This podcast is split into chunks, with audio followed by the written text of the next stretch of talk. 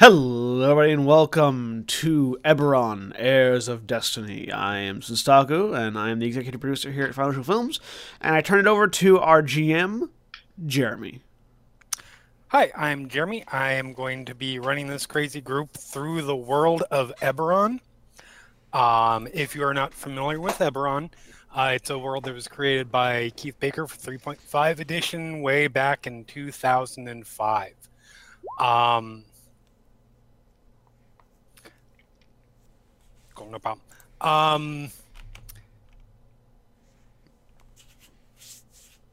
so, the multiverse is a home is home. the multiverse is home to a great many worlds. Among these worlds is a particularly unique one known as Eberron. A place of high adventure and magical wonders as are unknown on many other worlds. Eberron was born into conflict, its name taken from one of the mythical celestial dragons whose conflict caused them to fall and form all that was. Siberys, the night sky with its 12 moons. Khyber, the treacherous underdark where dark and ancient things dwell and plot. And Eberron itself, the surface upon which millions live, love, and struggle to survive in. Eberron is home to several continents of significance, but our adventures start on Khorvaire, where the bulk of civilization lives. Khorvaire was once home to the mighty human nation of Galifar, which unified five countries under one rule in the year of the kingdom. But as with many great nations, the passing of its king led to each of the five individual countries, named Aundair, Cyre, Karrnath, Thrane, and Breland, slowly growing apart. The increasingly tenuous state continued until 894 in the year of the kingdom, when the last king of Galifar died and his heirs were drawn into a conflict known as the Last War. It was so named because the war was so cataclysmic to the people of Khorvaire. They believed that should it ever end, there would never be anything to wage war about again.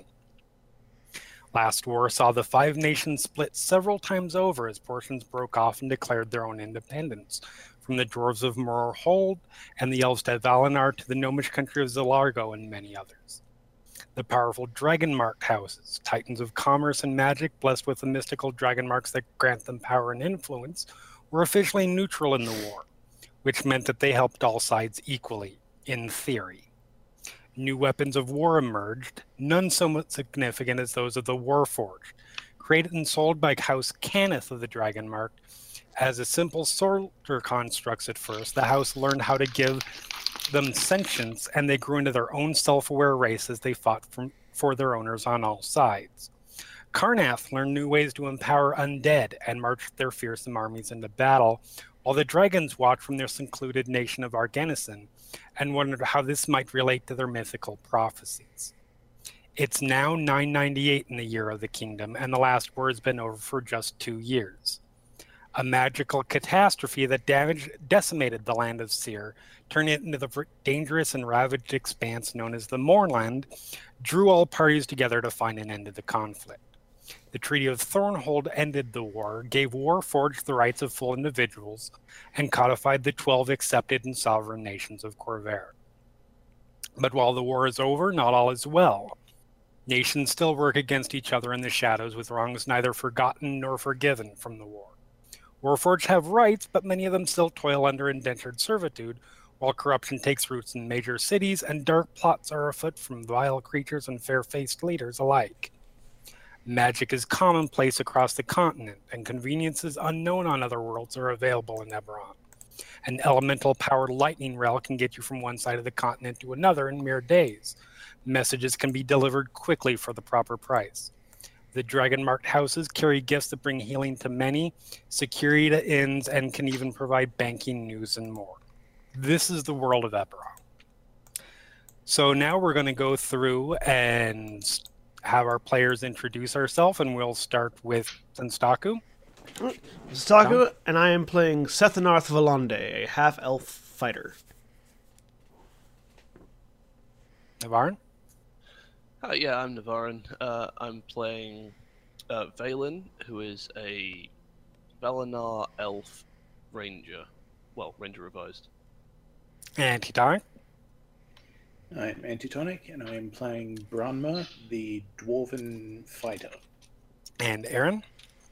Hi, I'm Erin. I'm am playing Edwin, the Changeling Cleric. And Zaghrog. Hi, I'm Zaghrog, and I'm playing Kira, the human warlock. And we will have another joining us. Uh, Korvys is not here. He will. His player will, or his character, will be introduced later. Uh, so let's start with with. I go ahead and tell us a little bit about Seth as you know him, because I know you've got some stuff written up already. Okay. Uh, yeah, I'll I'll I'll, I'll start. Uh, so yes, Seth Anarth Valonde, called Seth by most people because Seth Anarth is a mouthful, um, is a half elf urchin. Uh, grew up in the streets of Sharn. I'm just gonna pull up his bio and read. Uh, he he's born 27 Vult in the middle of Long Shadows, which is a sort of a evil holiday. Um, uh, with such a potent- with such a portentous birth, his elven father uh, named him Sethanarthe, an archaic elven word of warding. Um, he doesn't remember much about them. They died very early in his life in the last war, as many people in on the streets did, uh, and so he grew up. Uh, he, he grew up basically shuffling from orphanage to orphanage, uh, and and then from orphanage to workhouse uh, in Lower Sharn, in sort of the slums of Lower Sharn, primarily in Dura. Um, he primarily resided and still continues to reside at the Gilded Heart, a orphanage in the Gate of Gold district that serves as sort of a neutral ground, uh, homeless shelter, and talent scouting area for the various criminal elements in uh, Lower Dura. Um, the uh, the Gate of Gold district in particular is sort of a formerly very wealthy, now very very much uh, poverty-stricken uh, section of Lower Dura. Um, he he's very pretty because he's a half elf. he is very pretty. Um, and so he had a couple of options that he could have gone into growing up. Uh, fortunately, he, he managed to evade a life in a brothel because he's very good with his he's very good uh, with his uh, with his hands uh, in different ways. Um, I uh, was gonna say that that could lead to life I in a mean- brothel. It could, it could, and he could. If he ever needs money, he knows where to go. But um, he he, he has a knack for getting into places he shouldn't be, a- and then getting back out. Um, he so he worked through his teenage years. He worked as a cut per strong arm burglar, basically whatever would pay for the for the various gangs, uh, particularly for the Fallen Angels, uh, who are a chaotic neutral gang headquartered in Fallen, a district in Lower Dura. Um, he you know he, he he's and he's still in pretty good standing with them uh, because you know he does he does good work um he does however he he he, he takes pride in his last name Valonde um, because it's the name of his parents and whom he never really got to know uh, so he he sort of has this he, he has this sort of fantasy about who they were in his head um, because not only does he not know them, he doesn't, you know, he doesn't know anybody that really knew them either because they died a long time ago, and the people that knew them died too, because that's just sort of the world we live in. Um, he does have a broken longsword uh, that belonged to his father uh, that he carries around in a leather, in like a sort of a leather carrying case.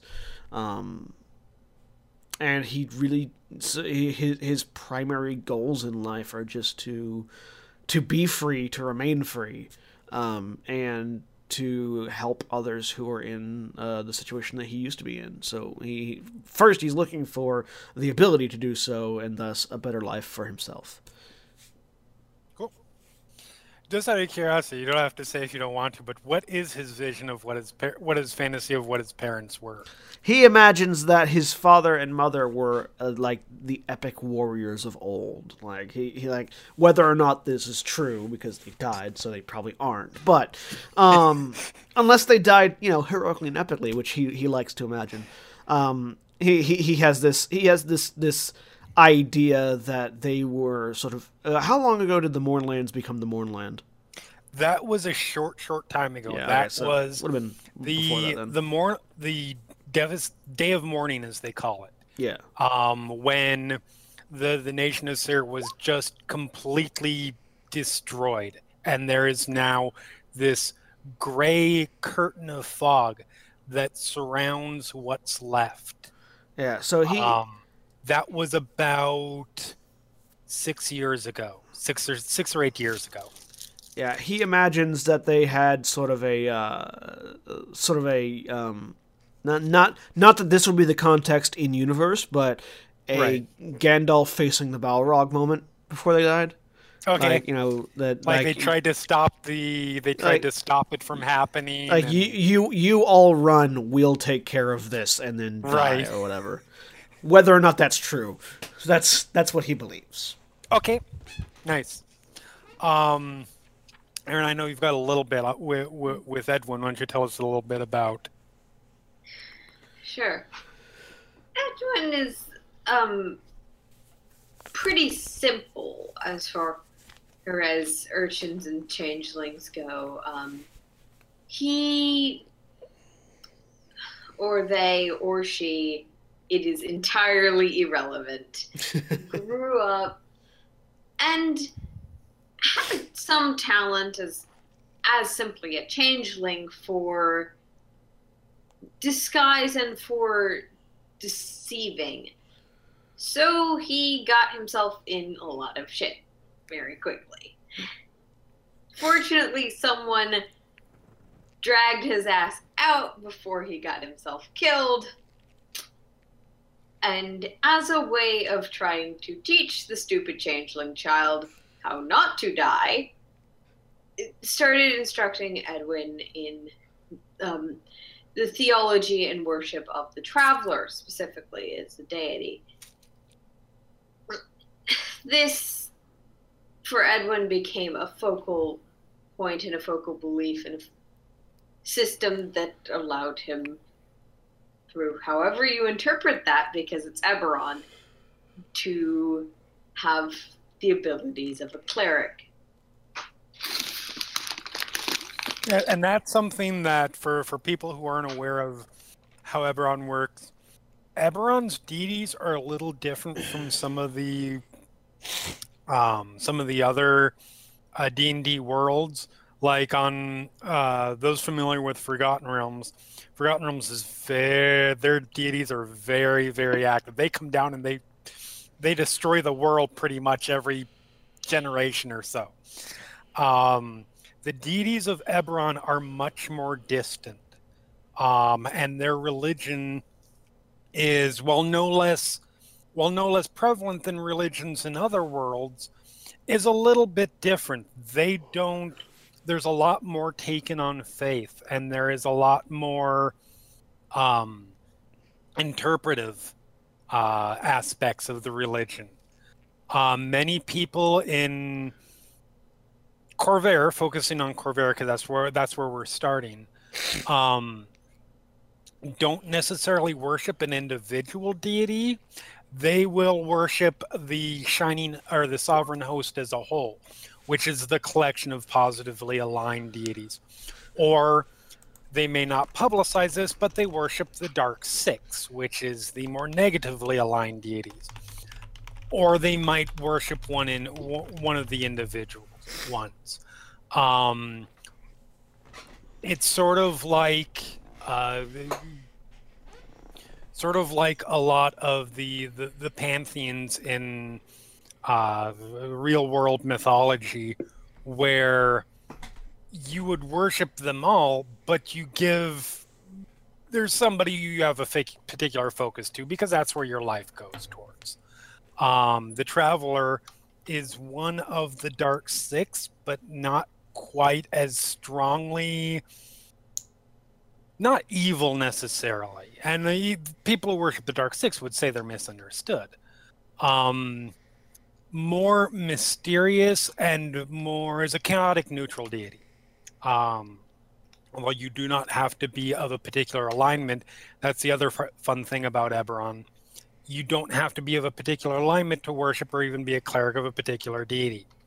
There are evil clerics of good deities and good clerics of evil deities because as long as they believe that they are following the dogma of their church, there's no directly active um, uh, avatar or the like to withhold spells. Um, so yeah. Um, and to, to give a little bit of a, a, background on where we're starting, because uh, be good for everybody, uh, we are starting in Sharn. Um, Sharn is the largest city on uh, on Khorvaire, and it's located within the country of Breland. Uh, Breland is one of the largest and the most powerful nations in Khorvaire. Uh, it's ruled by King Boranel. Its people are a very freedom-oriented people. They very strongly believe in their own personal freedom. They're very independent. At the same time, perhaps paradoxically to some outside uh, who are not part of the country, they love their king very much because he is sort of a champion of those ideals. Uh, Sharn is the metropolis of of of Khorvaire. It's the New York City. It's the Mexico City, except for probably a little closer to New York City because instead of being expanded out, it goes up. It stands. It's over two hundred thousand people strong. It stands over a mile wide or tall because of a manifest zone that is a, a, a, close connection to one of the outer planes, Syrania, a plane of blue skies that makes flying levitation magic stronger. That allows them to build upwards. Um, it's almost several cities all in one. You have the lower side, the lower part of the city that is tends to be much poorer and where a lot of industrial stuff comes. You see a lot more uh, goblinoid races and people who are not people who are not nobles. Middle city, as, as you would imagine, is middle class. Upper city tends to be the nobility, and then there is Skyway, all the way at the top, which is actually floating several stories above even um, even the upper city, where the uh, the the uh, main governmental buildings are, where uh, the banks are, things like that. That is where we are starting our game. Um, so let's go with uh, let's go with Navarran. So, what do you know about where your character is so far? So, um, I was mostly planning to actually be creating my character. Today. Yes, no, got the absolutely. Skeleton of it there. Um, so, uh, Valen is um, a Valenar elf um, Mhm. from Valenar, I believe. From Valenar, okay. And Valenar is the a nearby country to Brelan, not ridiculously close, but fairly close. Um, Uh, Just on the Is other side a- of the Mournlands. Yes. Um, there is a country in between them, Zilargo, but oh, actually, there's two countries because there's also Darguun. But they are the more to outsider or to to to non-elves, they would seem to be the more nor- normal of the elven civilizations. So what I do Ah. know is that uh, he travels around a lot Mm-hmm. because he is uh, his- background is that of an urban dancer. He goes from city Sorry, I lost you for just a second. All right, something got. Yeah. Say that He- again. he's an urban bounty hunter. and He moves from city to city, and he basically he he tracks people uh, outside of cities in the wilderness wherever they go. Okay. Um, and that's basically how he gets around. Okay. Um, at some point, I will write in, you know, uh, the reason for the, like it's fifth edition, right? So I've got some basic things about the character, like right. reasons that he's out doing stuff, so, which I will write up once I know more about the rest of the party and how that'll fit in with them. Yes, absolutely. Um, so, what kind of person, outside of you know what he does, what kind of person do you see him as? So very pragmatic. Um, pragmatism is probably like the highest uh, thing that he aspires to. If it doesn't work, why bother? Okay. he essentially sees what he does as the biggest expression of um, competition, Mm-hmm. uh, which I've summarized as "You kill me, you're better. I kill you, I'm better." Sort of the most dangerous game ideal. Yeah, it's pretty much how he, he lives his life. Like if he's strong enough to survive, he will. If he's not, he won't. Okay. And so Um, he, you know, everyone else um, is at least subject to that, even if they don't believe it. Fair enough. Uh, so, oh, sorry. Go ahead. He's, he's he's he's um he will. So uh, with the personality traits that he, he pulled in from the uh, one, he's always got a plan. Um, so if he's after a, an acquisition, then uh, he will make a plan to um, to get after them and, and you know sort of research and analyze what they're doing. Okay. uh, and he is trying to pay off an old debt, which really drives a lot of what he's up to. Okay.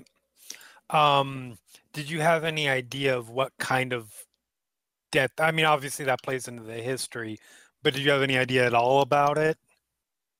Uh, I'm figuring that I'll come up with that uh, either today or later on. Okay, no worries. Um, so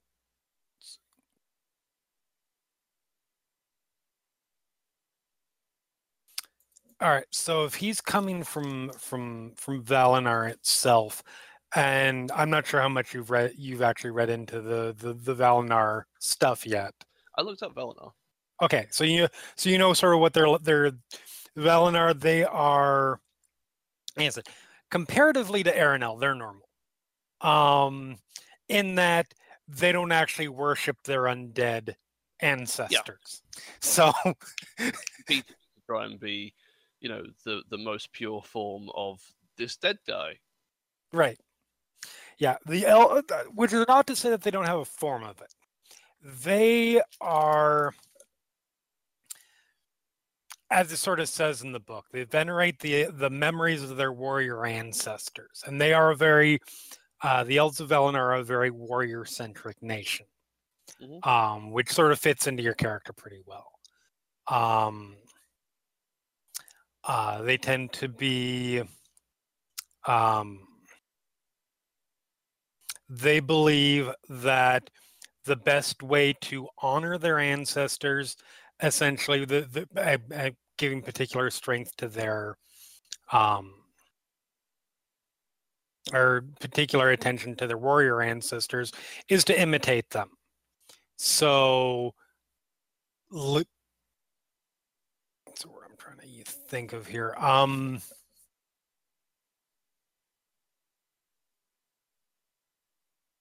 essentially they're just they're far more of a warrior race than than most people uh, on even in most uh, other other fantasy worlds tend to view the elves i think um They're not the effete elves that people imagine. They're, no they're they're Saiyans.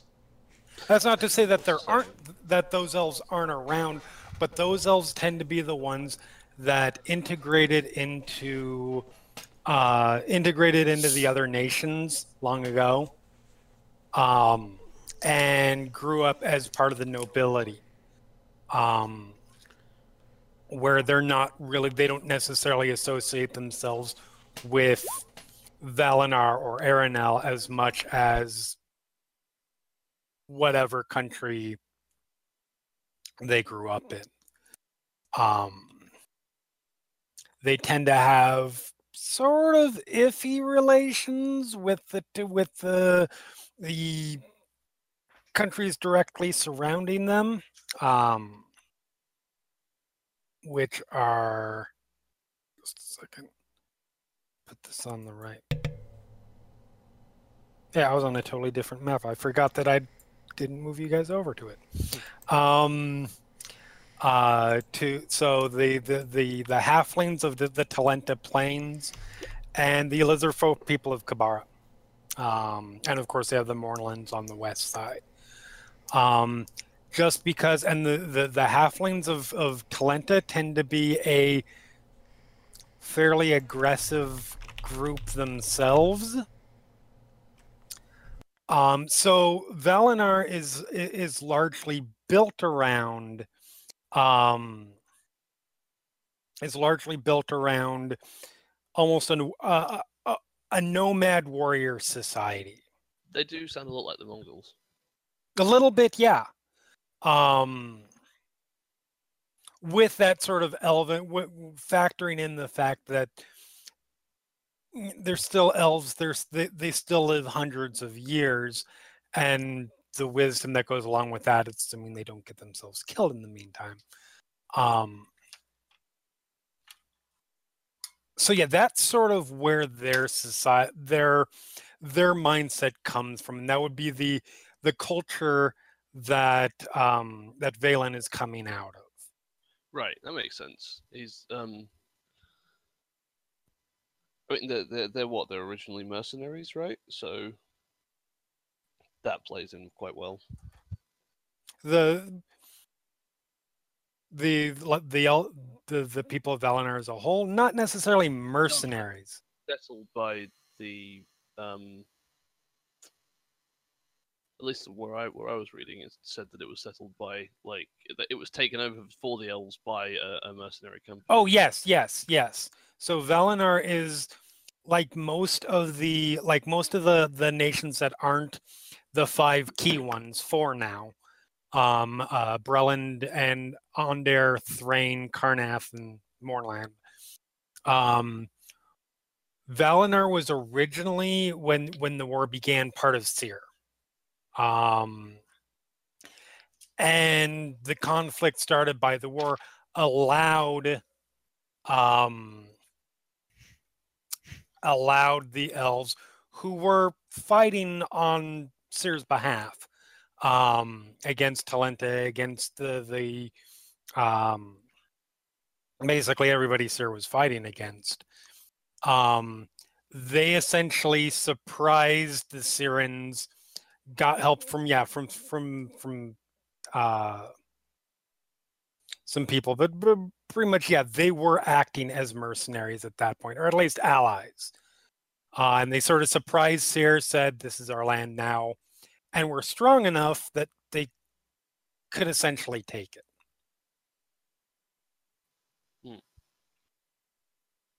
Yeah, that plays in. Um, I like the idea of um, of him uh, sort of roving across the land, though. Mm-hmm. So I'll probably have him have.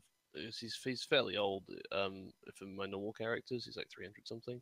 Okay. So he's been probably all over the place and probably stayed out of uh, the war, whatever was going on with all that. Okay. That works. Um, so if he's 300, some- he's yeah. So he will. He actually predates Valenar as a country, not the people, obviously. Right. Okay. But Valenar is a country by about 250 years. I'll drop him down to um, that. So, um, But that's fine. That's fine too. He doesn't have to actually I like be the from the of- nation itself. I like the idea of being from the nation. Let's go Okay. with uh, 240. 240. Okay. And he could have stayed there. He also could have stayed there long enough until Valenar broke free. And even just spending maybe even the last 10 years or or even less than that, um, or more, uh, sounds uh, going off on his own. That's How- plenty how- of time to travel around. How old is Valenar? Like when when during the last war did it actually get established? Uh, it was 958, 958, 956, 956. So it was about 40 years ago. okay. Um, so that's a, something to get you get you started there. Uh, thinking about the character a little bit. Let's move on from it to uh, Antitonic. Tell what do you tell us what you've got about uh, with Branma so far. Um, I'm in a sort of similar. I know, yeah. Like I've got all the mechanical stuff, but I'm just working on flavor, Mm-hmm. so so to speak. Um, I figure like just trying to work out the like the logistics of it. So, um, like we worked out sort of beforehand, uh, House Kundarak, Right. how that's Yes. pronounced. So she would be from there, but sort of a mutual agreed upon exile hmm for reasons that may or may not come up later. We'll Correct. figure that out. And I guess by the time that the the game would start, uh, she would either be just getting into Sharn or just outside and on her way in. Okay. So she's not because if you wanted her to, she could be from Sharn. House Kundarak is House Kundarak is one of the Dragon Mark houses, um, and they have the mark of warding, which allows them to do a lot of stuff in, re- regarding security and making things impossible to break into or at least alarmed, things like that. And because of that, and all of the Dragon Mark houses have this to a, to a degree, they are pretty much throughout Khorvaire. Um, obviously, Kundarak is, is is strongest in the dwarven homeland of Mror Holds, uh, which is in the northeast of Khorvaire. You could be from there. You could be from any of the other areas as well, or you could be from Sharn. That's that's entirely up to you. If you want to go with Mror Holds, that's fine. Mm. I I like the idea of coming from the sort of the home base Okay. Because then that gives her enough time to travel and build up the essentially the stats hmm to to make the character relevant. So yeah, works for me. Okay. And Mror Holds, much like a lot of the uh basically all of the all of the countries that aren't the the the five core ones or the five nations as they call them um i- is, still fairly young as a country um the Mror Holds was originally part of Karrnath um and it helped like many of the other countries helped fight for its its um uh Independence. fight for the country that fight for the country that owned it essentially Okay. um until but Mror Holds was very reluctant to get involved in the war. A lot of a lot of the sort of side uh, countries, particularly the ones that are dominated by an individual race, um, uh, the gnomes of Zilargo, the uh, the doors of Mror Holds. Um, they were not too keen to get involved in the war because they saw it as a conflict between human nations and they didn't really have a lot to do with that. They got involved because, you know, war and nation, uh, nation and so on. But they were never particularly involved in it, and they were never particularly happy about being part of Karrnath at all. Uh, that was about eight, eight, nine hundred years ago that they actually originally joined, uh, agreed to be part of part of Karrnath. They decided earlier than Valenar, um, about eighty, little over eighty years ago. Um, the Dwarf Lords of Mror Holds uh, declared their independence, uh, 914, um, and basically created a formal alliance between the clans that created the nation. Um, Kundarak is actually officially neutral as far as the nation goes, even though they're based there. That's a requirement of, of all of the dragon marked houses is that they're not directly they're all sort of neutral ground when it comes to the nations because of the level of power that they have if you have somebody who control who who controls all the banking throughout the continent and they call one nation home, that's a problem. So they're officially independent, but obviously they have very strong ties to to that country. Um, they have okay relations with Karrnath. It's a little bit tense because Karrnath was not particularly happy about them leaving because they were a huge part of their industry. Um, as with many dwarf dwarf nations and other other settings, they're a very industrious people. Um, but there's no act there there's no active hostility there the way that there still is between some of the other nations. Occasionally you get in the other places you get uh, uh, skirmishes that pop up.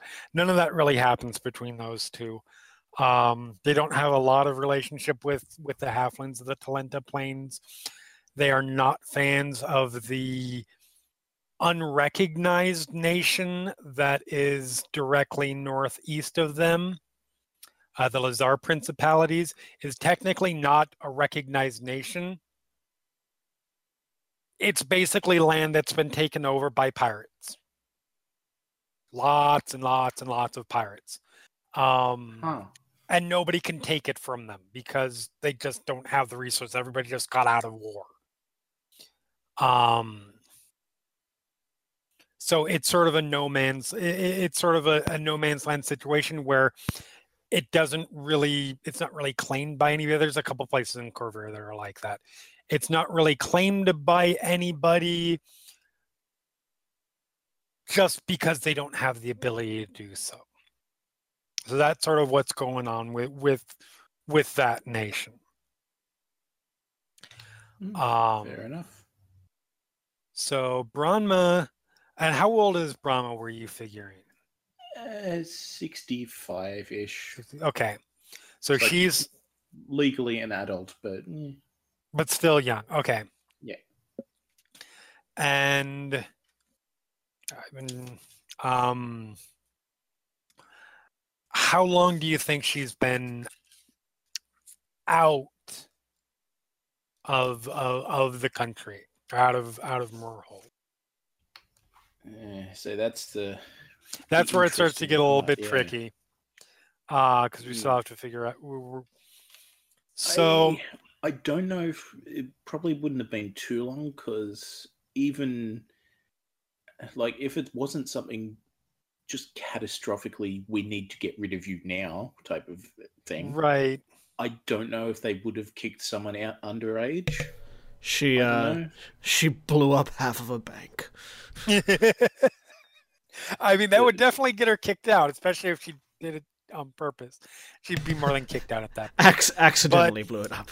Um, so I'm still working on a possibility for that.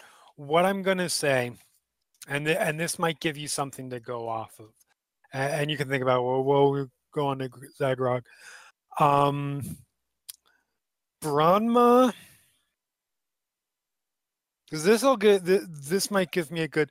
So, Kundarak being a dragon marked house people who are part of the house are expected to contribute, particularly Kundarak. Being from an industrious race, you are you the expectation is you will contribute to the house in some way. Um Kundarak has a couple of main branches to it. There is the the, the banking guild and the warding guild. Banking guild is pretty much what you're going to think of when you think of a, a, a banking guild. They are responsible for um, uh, manning the banks in, in most of the major countries.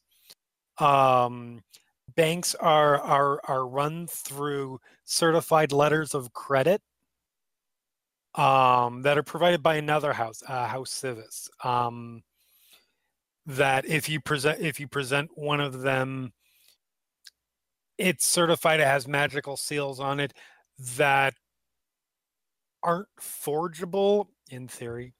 Um, We're go- we're gonna find out how how unfortunate they are. Don't worry. I'm sure that you will. We've got we've Um, got three thieves in this party. Well, three urchins are not necessarily all thieves. Um, but yeah, the banking guild. like I said they're they're they're responsible for that. They're responsible for um everything all the way down to to to. I'm assuming that that Bronm is not an accountant, but there's a lot of that. There are a lot of of house guards that are Get your protractor ready. Um, yeah, I'll, I'll I'll create a particular archetype uh, for for the accountant class. Um, uh, they do a lot of the artis, uh, artisan stuff for the dwarves, the gem cutting, jewelry manufacturer, all that house Kundarak artisans usually end up in the banking guild. The warding guild are more or less, as it would sound, the security people. Um, that includes security forces, um, people who create magically enhanced locks, um, offering bodyguards. or there's there's somebody there there's there's another house that that is largely responsible for bodyguards. But if you don't want to work with House Deneth, sometimes you can you can get a bodyguard through the warding guild.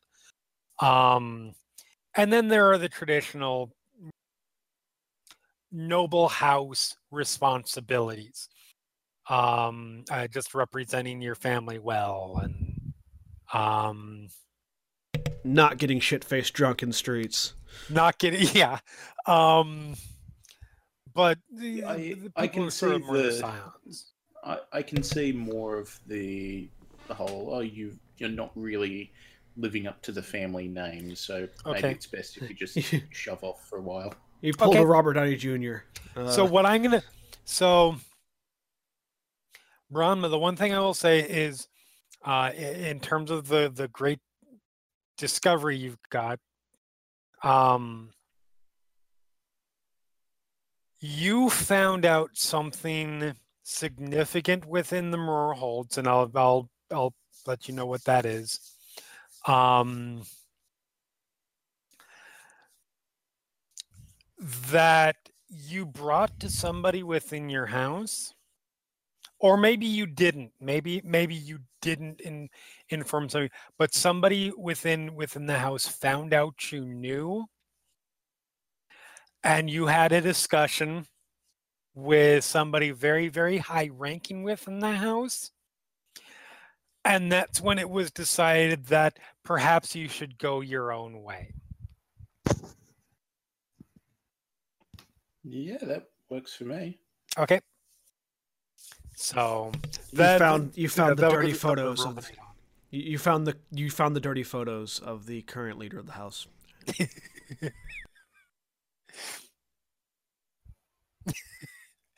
Um, yeah, cooking with. Eh, I'll see what I can do. I didn't know Something dwarves were that cooking. flexible. Something cooking related. Um, but uh, yes, and and for the record, the current lord, the current lord of the house is Morkan de Kundarak. Um, who is he was he is the only current leader of a Dragonmart house who actually knows what life was like before the last war. Um, he was very much a warrior during his time. Over the last several years, he's been trying to expand the house. He's known to be a very cautious individual. Um, a lot of people think that he, a lot of people within the house talk about him being weary and starting to say things that if you were to interpret them a certain way, people might be thinking, might be suggesting that he might not be around much longer. However, he's still got one of the sharpest minds that you could ever see. Um, Yeah, that'll give you something to, something to think about when we move on. Yeah, something to mull over. Yeah. So Zaghrog. Okay. Yes. So I know you're you, you're you're you're largely in the same boat. You're of um uh being at at sort of a blank slate with Kira right now, which is cool. Well, Um, yeah, I don't know. You've got degree. some ideas. Yeah. Um, so first things first, uh, you are uh, um, you're a human, so you have the advantage of, I mean, most of the races do, but you've got a whole bunch of places to to to eat that, as humans do you could be from anywhere and be pretty dominant, but you were thinking that you were going to be from Sharn, if I remember correctly. Yeah. Okay. Yeah. There's plenty of room in Um, my orphanage. And, and and you are an urchin. You do have the urchin background. Yes. Um. How old do you think Kira is? That's a good question. She, I, I figured she was pretty young, but Okay. uh, not sure how young exactly. Because some at some point, uh, there might be mechanical implications. Right. Uh, um, I say, uh, somewhere. Uh, uh, let me think. Uh, well, above 15, but Okay. on somewhere between 15 and I don't know 23, probably on probably under 20, 18. Okay. 18 or 19, I guess. Sounds good. Um. When what, and what when did we establish? Was this four years after the war ended? This is four years after the, or no, it is just two years after the war ended. Just two years. It is af- four years after. It is four years since the day of mourning, which is when okay, there so went boom.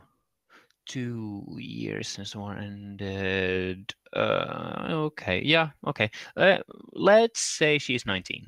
19 okay so she would have been then she would have been 15 at the big the big event and and 17 cents there's been no concern um well there's been no active war i should say Yeah. um so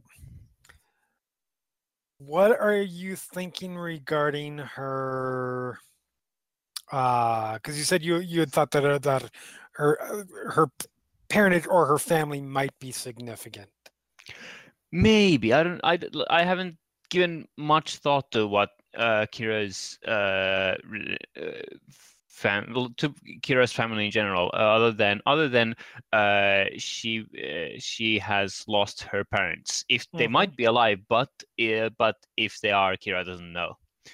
Uh, uh, so uh, would I- they be people that she I just want Sorry, to jump in and, and tag in that that's true for me as well. Like, Seth Yes. assumes his parents are dead. They might not Right. actually be dead. right exactly um does We all might have been ditched when our parents decided to go have a party somewhere and they just are still partying. it's your guys' parents specifically all went My- off together My dad, my dad is an elf. He can party for a long time. they all went they all went out for cigarettes on the same day and never came back um so would did would kira know would, would it have been long enough old would she have been old enough is what i'm trying to say uh, that she would have known them? Uh, yes. okay. Um. Kira was reasonably old, old enough to survive on her own when she realized that that's what she had to do. okay. So, so in her teens, okay. Probably, or maybe, or possibly something like, be, at least ten. okay and did they disappear together or did maybe did they go off to war together and never come back do you think or it's Sharn, it's a big city, a lot can happen. Yeah. They could have just gone out and never come home one day. Did they go to the movie theater? Did they go Yeah. to Crime Alley? uh, it's probably. It might actually be a thing that uh, Kira doesn't know the exact fate of her parents, but probably so that uh, they probably just disappeared sometime. Okay. Like, like probably they were off together somewhere and they did never returned. And Okay. Kira probably hasn't figured out. I'm not. Uh, Kira might be curious. That might actually be uh, be a thing that uh, uh, Kira is. Uh, curiosity is a defining trait of Kira, and that might be a thing that she has yet to discover. That, and she might be interested in finding out what happened to them. It might not be something she's actively pursuing all the time, but it's a thing. Okay. Um, and I just saw the thing that you sent me in in in, in, message. Yeah. We can. I, I was thinking that that that we talk about that, but if you would rather talk about that off, that's fine. I don't have uh, like I'm used to playing these uh, these uh, things uh, in my uh, in my live games. Uh, we don't really we don't re- really split up. We let the others hear these kinds of thing, things and just assume that they can uh, that they separate player knowledge and character Okay. knowledge. Uh, so I think I'm better with that, but. Uh, so if, i- i- if uh, so so if there are we, it doesn't have to be outside game Okay. that kind of stuff Cool. uh, i was figured that i i figured that she may have the How way did she uh, yeah how did I'm assuming lose uh, uh, her parents vanishing sometime when she was fairly young. Um, ah, may have had some contribution into why she ended up going to the going to uh, the path of a warlock.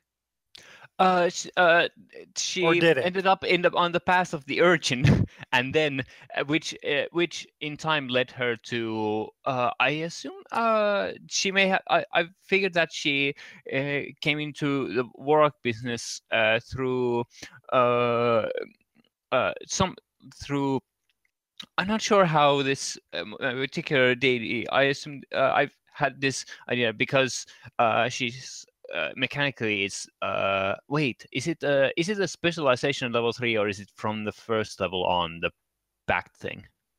Is The- it from i think it's from level three Pact, yeah, Pact starts at level three, but you have your Okay. patron from level one. You have your patron Yeah, okay. already. because i had What figured your maybe cool, she yeah, the the tone. I or figured she blade or fi- whatever. found found her warlock pact uh doing doing her burglary thing. Okay. Well, mostly she did pickpocketing, but she's curious. He she she goes into place she shouldn't be, and Mhm. uh, and found something, uh, found some dark things, and that interested her, and and that got she started her there. researching from there. Okay. Yeah. Nice.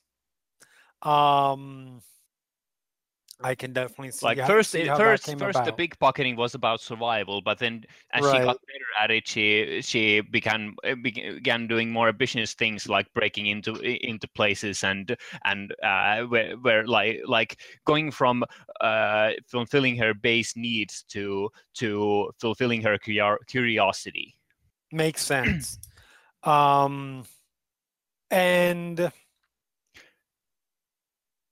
so yeah, so her patron, she, the particular patron that that that that you picked, um, I have to get the name here because Sul Khatesh. Sul Khatesh, uh, the Keeper of Secrets.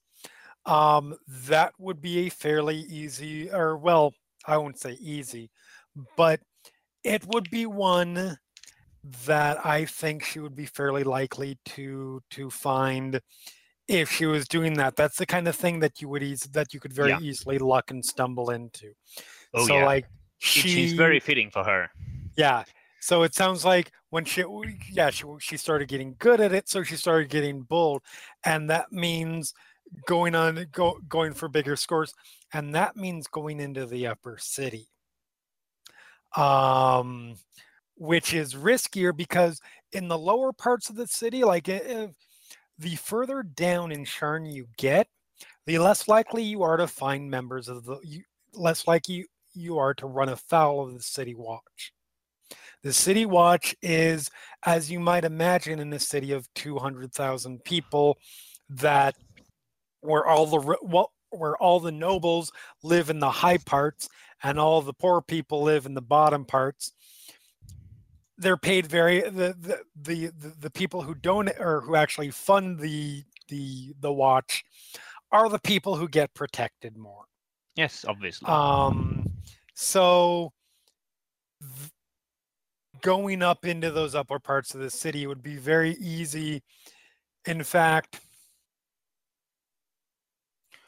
so she would start stealing stuff for the or start start doing doing the breaking and enterings for the thrill as much as for the for for the money or even just for the thrill or um, what do you think Probably, I'm not. Depends on how well she made off, uh, made just by pickpocketing. Uh, probably, probably more for the thrill, certainly.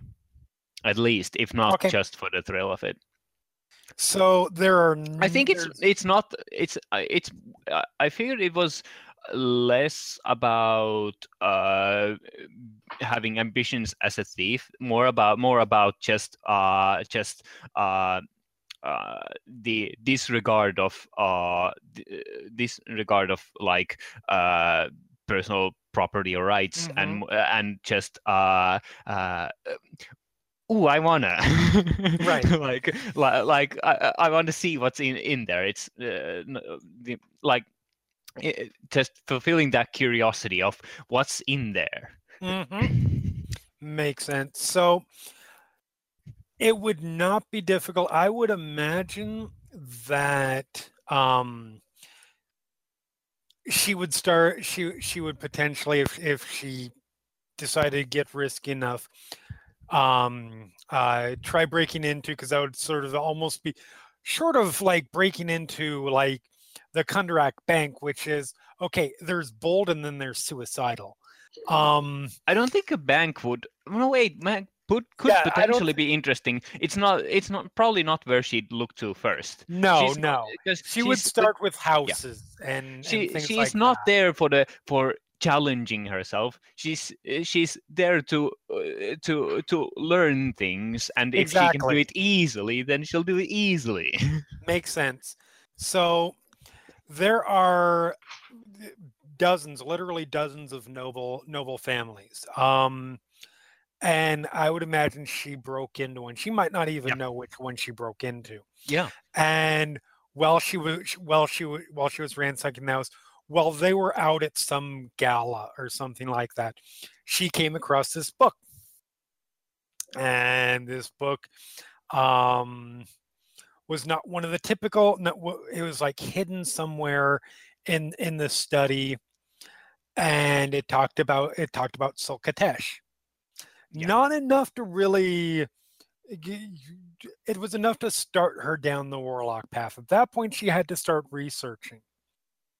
And that would be easy enough to do because particularly if she was able to pawn some of the stuff that she got from from from the noble house um morgrave university is one of the uh, uh most extensive uh repositories of knowledge on Khorvaire and it's right here in sharn spend a gold a day and you can you can go in and use it Ooh. so that's probably what, wh- where she started learning Yeah. more about Sul Khatesh and maybe a little sneaking into some of the places that she isn't technically allowed to be within the university, seeing some forbidden things. And one thing leads to another, and then she gets an opportunity to to to learn some much deeper, deeper darker secrets. I don't think unless you want to, we can definitely work this out. But I don't see this as a necessarily situation where she has a direct like like like physical mentor who's inducted who who's brought her into this. Um, she probably found some ritual that would allow her to contact Sul Khatesh in some way. Yeah. and that's where the pact was struck. Yeah. sounds Um, about right. Yeah. Um, and she also has to worry about now the fact that there is some other fa- there is some noble family out there. Shall I say, you might not even know the name of the noble family, who might know that she stole a book from them, a very important book. Yeah. And she doesn't even know which member of the family, so that'll be fun to yeah Cool. she she yeah like uh everyone that she well okay if she ever stole from someone uh that later came became someone she knows then Right. she might might regret that maybe Mhm. but mostly uh, like like uh, she's stealing she, uh, her opinion is if they didn't uh, they didn't guard their things careful enough then they deserved it and that's their fault. yeah that's the, that's on them That works. should have done better So, um, so let's talk about a little, a little bit about now that now that we've got a, l- at least somewhat of an idea of the various characters. Let's go ahead and talk about some potential connections. So I think Um, if you guys are already, if, if um, the RNA tonic, you guys are think think have at least enough of a handle to think that kind of stuff. Yep. Well, we can we can we can make that up now. Yeah, I mean it's stuff that can Yeah. also it's stuff that you can that that can help you figure out your history too. Um Sure. Well, I think I think three of us I think three of us have a pretty ready connection in that we are all urchin thieves in the city of Sharn. Yeah, we That probably is- just even if we are not close, even if we weren't close per se, we would know each other through well, some. actually, yeah. I, I I like the uh, how so so Kira, you're 18 currently, right? Nineteen, I think. 19. How old is Yeah. Edwin? Um, Edwin's a little older. He's probably around 23. 22 is what I wrote down. Okay, yeah, Seth is also 22. Um Okay.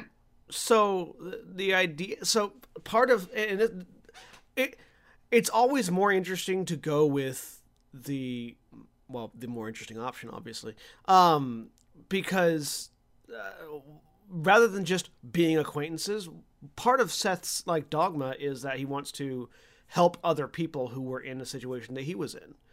And so I feel like it's a, a younger person who has only recently, you know, lost their family and has to start stealing from things.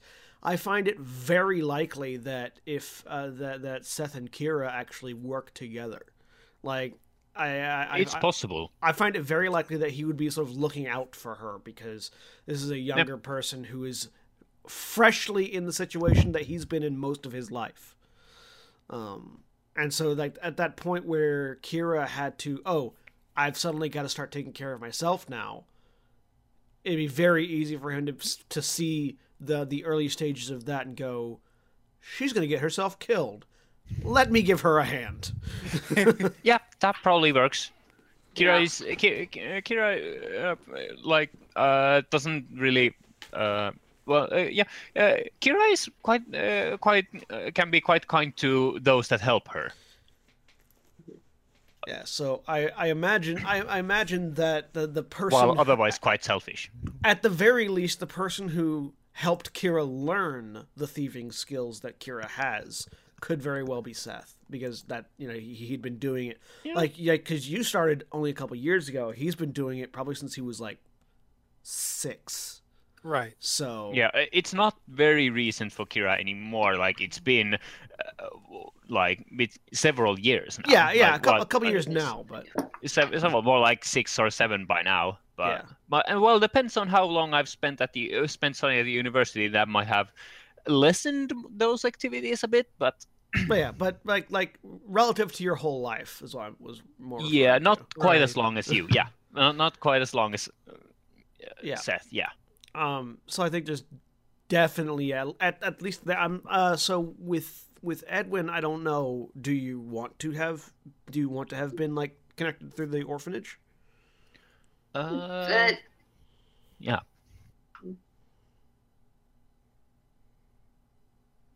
Silence. Yeah. so let, let's go ahead and uh, uh, Erin. Um, orphanage? Yes, no, maybe some. It's possible that even if Edwin wasn't directly in a formalized orphanage, that he might hang around one Mm-hmm. because he doesn't particularly have any family to speak of. So Um, And that's that's part of why I in the description for the Gilded Heart I made it. It's not just an orphanage; it's neutral ground. So it's a place where people would, like, if you don't want to get shanked in the street, go hang out there for a while. So I think there's a lot of potential with um, not necessarily the orphanage, but you could easily have a connection conceivably through Zaz. Yeah. Um, because Zaz, I, I, I was looking a little bit closer closer into and reading uh, reading them. I know it says female in the in the book. Yeah, Doppelgangers don't have genders. um, flat out. It even says it in the campaign setting. That's why I was confused when it said female at first. I, I, I'm Uh, assuming that that's the that's the assumed gender of Zaz Yeah. as opposed to the Uh, proofreading gender of Zaz. problems. Yeah. Um, but Zaz uh, really does kind of perfectly fit in terms of the mentor status Yep. because Zaz is a cleric of the traveler who is a doppelganger. mhm. um, is a different type of cleric, slightly different, but Zaz follow Zaz follows the knowledge aspect of it as opposed to the trickery aspect. So But this is Religion is religion. Yeah. God is God. This is up to you, but for for what I have envisioned, Zaz would be more like it's it's instructional. It's not like take on my religious exactly like, Exactly. execution. Which fits with the knowledge. If it's a knowledge domain cleric, it's like Mm-hmm. I'm I'm passing you on knowledge. I'm not I'm not like Mhm. I'm not the trickster myself. I am passing on the knowledge to you that you can then use it. Yes. And it is also worth mentioning that the Gilded Heart is which as near as I can tell and correct me if I'm uh, I'm wrong here is a creation of yours, correct? Yes. Yeah. Okay. I just wanted to make sure on that. Zaz, Zaz Um, I pulled from the book. The Gilded Heart is my own. Yes, that's what that is what I figured, and that is totally fine. It is also not Zaz's only um, uh, enterprise. Um, Zaz is uh, the runs an inn in uh, Callestan, which is also in Lower Dura, uh, known as the Cracked Mirror. Um, the Cracked Mirror is it's a fairly quiet, fairly unremarkable inn for the most part. Um, only really notable because of the amount of uh, uh, changelings and shifters that that that frequent it. Um, that's because the Cracked Mirror is a front for one of the main uh, one of the main gangs, where organized crime peop, uh, groups within Sharn, um, which is uh, the, the, the tyrants. The um, I think they're just called yeah the tyrants, which is a guild of shapeshifters. Um, so even if even if you don't necessarily know each other through the orphanage, you might still know each other very well through Zaz. Maybe you're maybe you have some sort of association with the tyrants. Maybe you are because zaz has a lot of things and has a lot of um what's the colloquial Fingers in the Irons eyes. on the Oh, fire. in the air. irons on the fire that is exactly the one i was thinking of um because uh zaz is also they're also involved with a uh, um, a cult of the traveler called the Cabinet of Faces that actually sort of operates throughout the continent. Um, Which would also They be help- why which would also be why uh, Seth sort of invokes the traveler whenever he's cussing somebody out. Yes. Um, so there is any number of potential organizations, or maybe even none. Maybe you're just may, maybe Edwin is just somebody that Zaz saw, and they thought, "Here's somebody who has a spiritual need. I think I can help fill that," and hasn't really necessarily pushed Edwin towards any particular group, wanting to see which way Mhm. the cards fall. Um, but yeah, Zaz does seem to be a good a good connection point for for you uh, for for Edwin and Seth. Uh, I think it would make sense that Kira could possibly know him. Yeah. Them. I think Um, Kira is uh, aware of a lot of a, a lot of secrety things by now. So at least Yes. some secrety things. Ki- Kira Kira pu- puts her nose into those things. I mean, you guys as as as people who sort of navigate sort of the the the um criminal underbelly of Sharn as a day of life as a natural course of existence. Um most people in most people in the lower part of the city do end up having to navigate them in some way. Um no sort of the three main gangs within the that that operate within Sharn. There's the tyrants, who are less about. They are exactly what you would expect from a from a organized crime gang of of, of doppelgangers and changelings. They're information experts. They are if there's something you want, they're spies. If there's something you want to know, you go to them and if the if they're willing to take it on for whatever reason they either know it or they will find it out for you um there is clan Boromar which is a dwarven clan um They get shot a lot Uh, with arrows.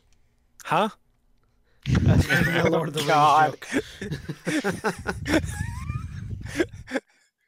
they are actually the most powerful organization within Sharn. Um, Organization They're not just or dwarves, criminal so organization. criminal organization. They are the dwarf mafia. Yeah, and they're not just dwarves. In fact, the patriarch right now is a halfling. Um, Well, s- I- I'm I'm I'm I'm typing up notes. I'm just putting dwarf mafia.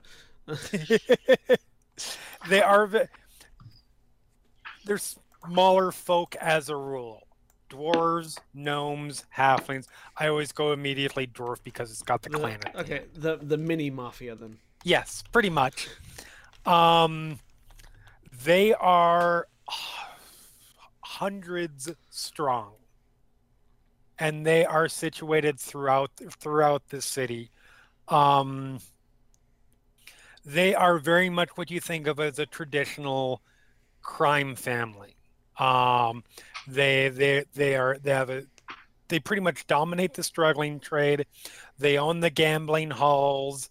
Um, most fences and thieves either work for the Born uh, Boromars or they um, they work for somebody who pays tribute to the Bor, et, et cetera, et cetera. They're involved in extortion. They're involved in blackmail. The only thing that they are not directly involved in is uh, assassination and that it, not that they don't do it but it's not it, it is definitely not their priority and that is because the um uh there is a smaller organization called uh, House Tarkanan, who are entirely basically the Assassins Guild in Sharn. Uh, House Tarkanan doesn't really d- doesn't really rank on the same level as as Boromar or um, Tyrant. or the tyrants. Um, there's the they're much smaller just because they're so specialized, but they're still somebody that inspire a hell of a lot of fear.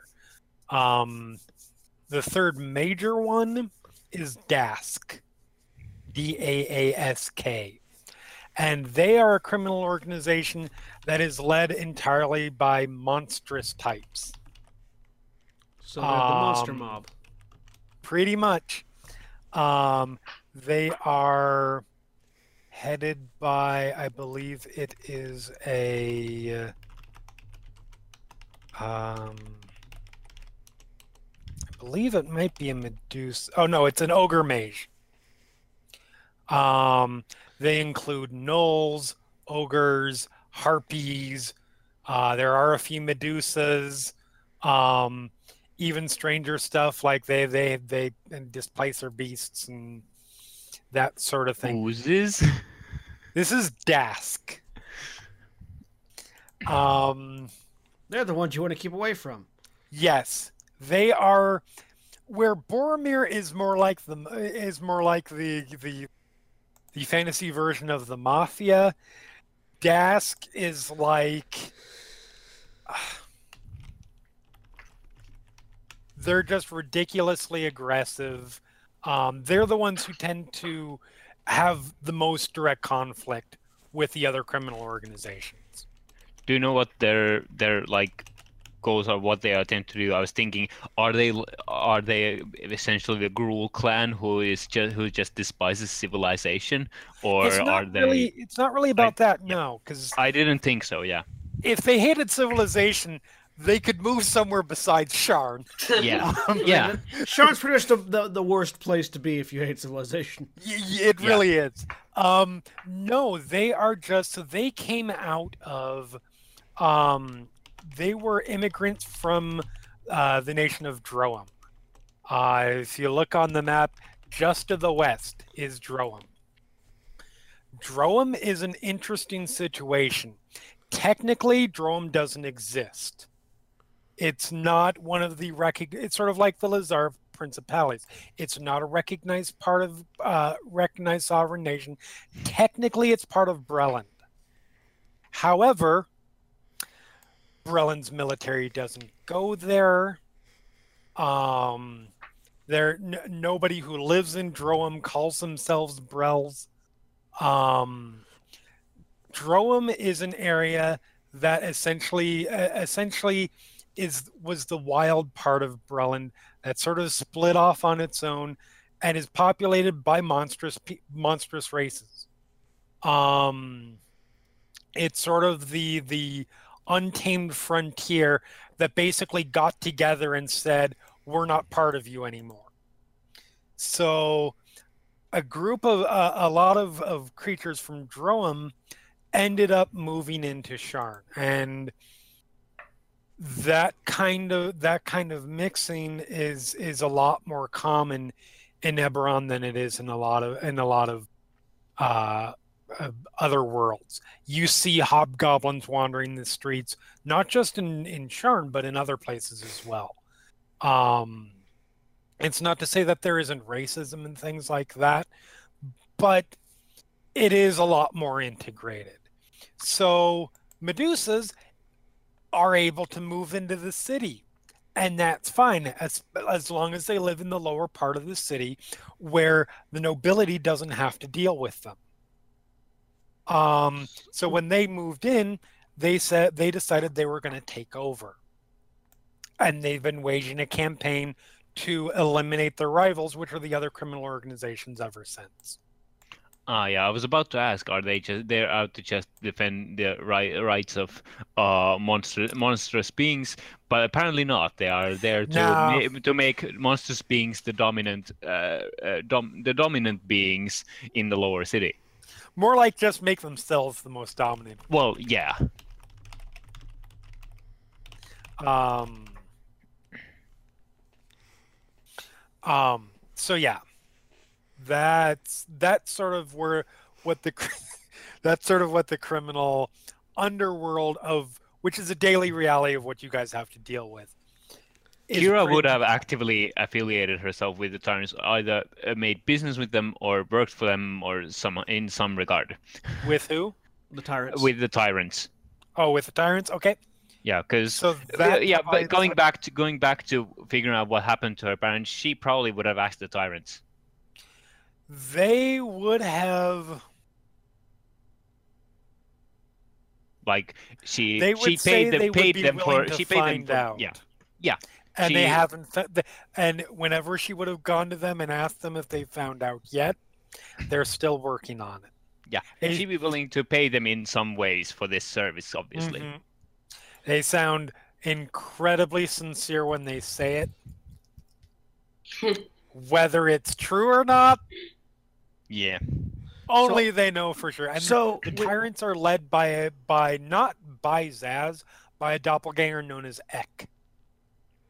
EK. Um, so with with with that in mind, do the do the tyrants work with non doppelgangers?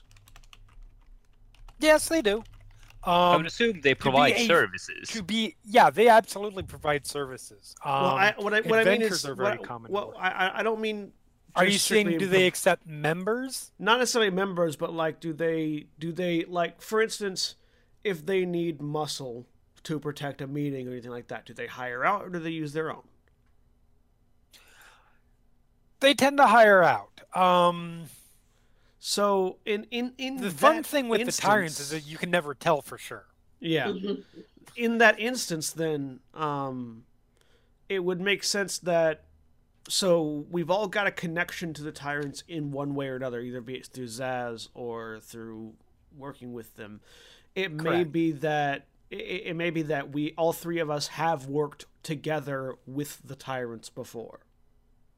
Could be. Like, that is we, very we might not necessarily be part of the tyrants, but we may have worked with them before as hirelings. Yeah, that is.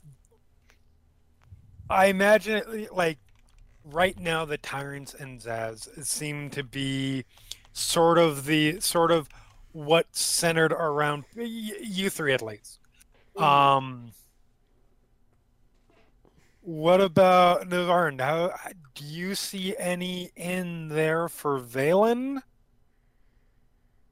Uh, depends. Um, like first, I guess. So I know that yeah, that you'd mentioned this is this is good to ask when we're talking about criminal organizations. Uh, talking about alignment a little bit because I think that'll that'll It's a discussion. be relevant as we talk about that kind of stuff. I'm chaotic Um, good. Yeah, everybody. What is everybody playing? Yeah, Seth is chaotic good. Kira is probably chaotic neutral. I could see her being on the evil axis, but probably I'm for now I've got it nit- written down as chaotic neutral. Okay. Edwin is chaotic neutral in the sort of change is the rule kind of way. Like, at least in his worldview, things change over time. Yeah. Seth, uh, Seth, Seth, Seth is is kind of good in that he he fully is aware that you know he's stealing, um, and Right. that he is a thief, but he's doing it. He, he doesn't steal to steal, although he does do that sometimes. Mostly, it's it's He like like but he does. well, it's it's not stealing if I need it more than someone else. You see, um, that's his Yeah. that's his that's his flaw, and and it's it's it's he's stealing to provide himself and others with a better life. Like it's Yeah. not it's not Yeah, it, it, it's, In it's a Robin Hoodie kind of sense. yeah, it's a means to an end. It's it's it's not. He doesn't necessarily take. Well, he takes excitement from the challenge. i- i it's not the fact that it's stealing that he's happy about. It's the challenge more than that, and and Right. also that he's providing for people. Kira is uh, more like in a uh, chaotic neutral in a, in, a in a selfish kind of way. Uh, when I got to when I realized through the uh, through uh, through insight into what my patron was like, I realized uh, curiosity is what defines Kira a lot. Mhm. Uh, so uh, so Kira is less of a dark, dark uh, is not so dark of a character as I as I planned that she might be. Uh, so oh, that's so- okay. We'll get there. Yeah. Yeah, yeah, yeah. That's fine. I, I'm perfectly accepting of Kira leaning towards the dark side. Your patron is a fiend. We're gonna get there. Come Yeah, to the dark it's fine. side. We have It's fine. Yeah, come to the dark side. We have, coo- we have cookies and delicious secrets. And unimaginable amazing powers quote. that will me- melt your brain. No, that's that's So- that's that's the old one. How about Branma? What's what's her alignment? Um, I put her down as neutral good. Okay. Just figured like it's not. I mean, not for sort of following laws and things, but I mean, doing good mostly in the world, Right. By and large. Okay. Makes sense. Um, and how about Vaelin? So Vaelin's currently down as um, lawful neutral because he has the um, the bounty hunter's code, and that's how he lives. Okay. But it's not necessarily sense. like. So let's say he runs across a group of uh, a group of um, of of criminals of a sort that he's not in the process of bounty hunting. What's his reaction? They're, they're pretty irrelevant. Okay. Does uh, I, I don't remember if we talked about this already, but does Vaelin hunt for like the local authority or for anybody? I think he's in it for himself. I, I I mean, well, like, yeah, like, but uh, like, where does he get his to? contracts? Oh, wherever they're available. Okay. So that's going to be probably in Sharn particular. I mean, the, the other places, the it depends. Um, but in Sharn particularly, it's if you go all- probably working over- for not necessarily. Government has the city watch, and they don't want to devote resources to going places that the, they're not going to send the city watch. So it's probably more uh, individuals and, and smaller groups that he might work for he could very easily if that's something that he would be comf- if that's something that he wouldn't feel compromised doing end up occasionally hunting people down for um for the tyrants. any of the organizations the tyrants Do they pay? yes Then yeah, it's fine. okay if they're not gonna pay me, I don't feel like working for them. But I suspect anyone, uh, to those who are not very well familiar with the uh, criminal elements of the uh, lower uh, city, uh, it might not be obvious that they are be- that uh, they are working for the tyrants. I believe that's how tyrants work. That they, it's not they're not like clearly labeling themselves as now you're working for the tyrants. correct Yeah. I'm because I'm clearly getting a Dimir Guild vibe from them. Oh, what? Uh, it's, uh, magic, it's a magic the blue thing. black Rev- Ravnica faction. Oh, They're like a yeah. very secretive. Uh, i am so horribly out of touch with magic the gathering lore I'm not I, I, I'm not assuming it's uh, it, it's exactly like them, but I'm assuming they work a lot like them. sure um very secretive No, they it don't sounds- uh, like like uh, they like like to have a front of not existing and Yes, yes, very much so. I mean, that's, they like they- like sort of the public to think that they don't exist exactly. Yeah, they are definitely the quieter of the four, even though they're much more prevalent and influential than House Tarkanan. Um, everybody who's in the know, who knew, who, needs to know, knows how to get a hold of them.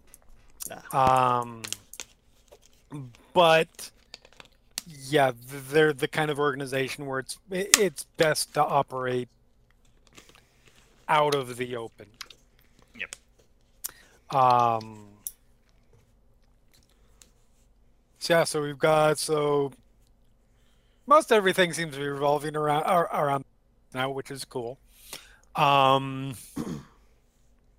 I'll just, I'll stress that he's not lawful neutral in the sense that he follows the law wherever he goes. Right. He's lawful neutral in that he follows a personal code. Right, uh, a code of honor, exactly. Yeah. Yeah. Um, and there is obviously Sharn has a, luckily not detailed, or not not actually spelled out, but a fairly involved, about as complex legal system as we have. Um, in terms of, and it's a lot of what what you would expect from from a major fantasy style civil or uh, metropolis city. There are uh, no, no killing, no assault. There, ban- uh, there's an illicit drug trade. There's all of the kinds of kinds of stuff that you you come to expect of that sort of thing. Um, the city watch is. I said, um, you guys don't run into them in Lower Sharn as much, um, but they're still there. Um, yes, um, same legal system that the standard sort of modern. I mean, is is, is the legal system that different between Australia, the UK, and the US? Yes. I mean, yes, you know, it's very different. Um, we have case law and you don't. right, Eh, but Do we not? No. Depends on who's being the lawyer. Well, so no, We your- have your- no, no, no, no, no, no. Your judges are able to take instruction from previous cases that are similar. They're Correct. not required to by law. correct. It's very different. Yeah. Yeah. No, I realize that from a technical legal perspective, it is different. Um, from a perspective of There's a pl- plenty of similar snarky principles. person who hangs out with a lot of pre-laws. I'm, in this case, as far as Sharn goes, I'm just So- talking about like So a modern a, a modern legal system is in the case. Or It's it- not- it- it's not substantially different between the three countries. Yeah, there are there are differences, and they make and those differences are relevant, but for the for this context, they are similar. for this context, yeah, not so much. Um, like, I you mean, there are some there are some functional differences. like- Australia Australia does not actively have a kangaroo as a judge. Okay, that's what we're talking about. He, he comes by once a month. It's fine. but yeah, they Skippy so the bush kangaroo is also a judge. Wow. Um, yeah. I, basically, what I what I was trying to say is anything that you would consider is that a crime in if you have to ask if it's a crime now, it's probably a crime in Sharn. Assault, battery, armed assault, assaulting an officer, dueling is illegal, even though it happens all the time. Um, fraud, all that kind of stuff. got it. Misuse of magic i think is probably the one thing they have that we don't um I mean, I don't know. There you were a, say there were, we don't. there were a few there were a few fires in Georgia the other day. So uh, well i said if you anyway um so so we've got most most everybody tied in uh anytime what do you think about Braun? i know you said she's probably just coming into sharn Yeah, I mean, I figured the easiest way to get involved with all this is to stumble upon Vaelin in the middle of like chasing a quarry. that works I don't know. It's just like, yeah, okay, we'll hang out for a bit. Oh, what's this? You're going into town? Okay. That is very workable. Um, I mean, it's a little bit sort of out of nowhere, but no. I no, mean, it, no, not at all. Um, yeah, it sort of works. no, that absolutely works. Um, like, And then just- you you're friend of guys- Vaelin. Huh? I was saying that that's the connection. Then it's like Branma Yep. is a friend of Vaelin. I think that works for you. Yeah, it works for me. Go. Oh, hi. Does, does it work for Navarran? Is the question. Yeah. I guess that's the more pressing. But Navarran stepped away for a second. So yeah, I just noticed that. So I'm here. that's okay. Someone's at the door. So yeah, we were talking. So we were talking about uh, uh, Branma fitting in, and something as simple as Branma ran across Navarran hunting somebody down, struck up a friendship, and there you have it. Yeah, that works well for me. Perfect. So, and then And people believe- introduce people. And, and you figure said that, that, you was had maybe a f- maybe a, a couple of months ago. Maybe we've run across each other like on the road a few times, or I've run across them a few times. That's very conceivable because yeah, you you travel around a lot. Uh, the light Branma's rail goes many places. Hmm? The light rail goes many places. the light rail does, and that's a nice thing is, unless you want to hoof it across the country, which I don't know how many people want to hoof it across a country that just ended its war uh, and ended World War Khorvaire two years ago. Um, you're likely to to to hit a lot of the same cities.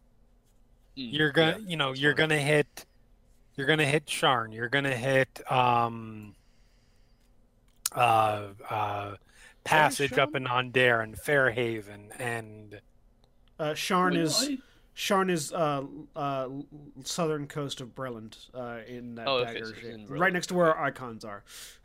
Right. Um, I sort of like the That's idea Sharn. of hoofing it, unless it's like completely out of the question. oh no, it's not out of You the wouldn't be question able at all. Get that far, I guess. No, you would. Yeah, it's just you move much slower, which you've got plenty of time because You're Dwarf. dwarf. Um, no, that's very possible.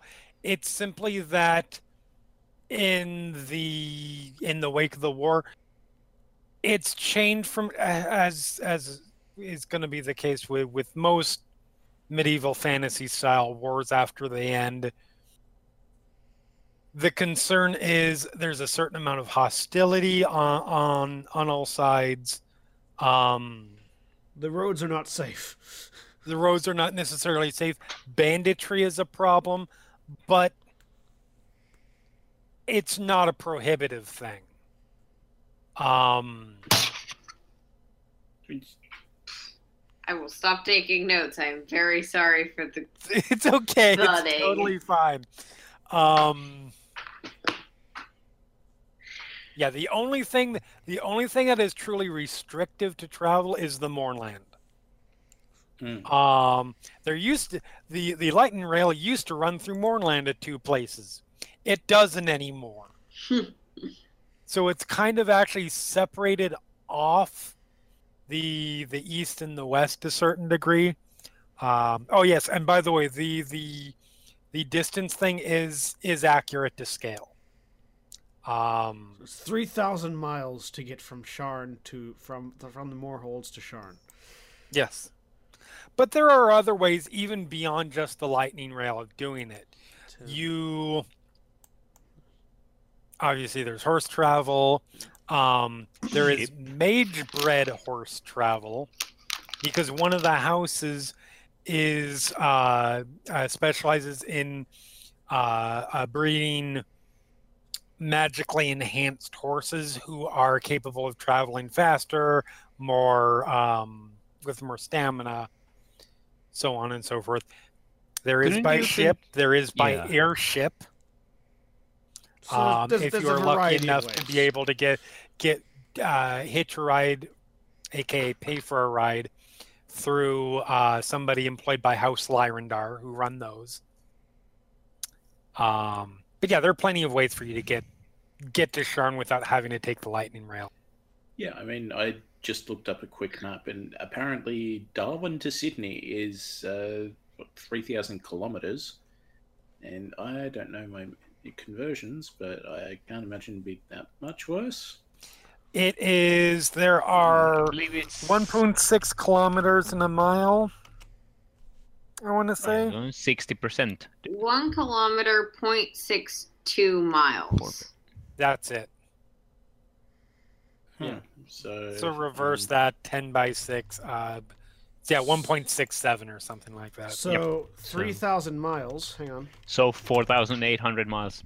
Yeah. 3,000 miles would be about 5,000 kilometers. Yeah, Yeah, less 3,000 than five thousand. Less than five. Yeah, less than five thousand kilometers. Yeah, three thousand miles is Okay. four thousand eight hundred twenty. So it's a trip, but you're also a dwarf.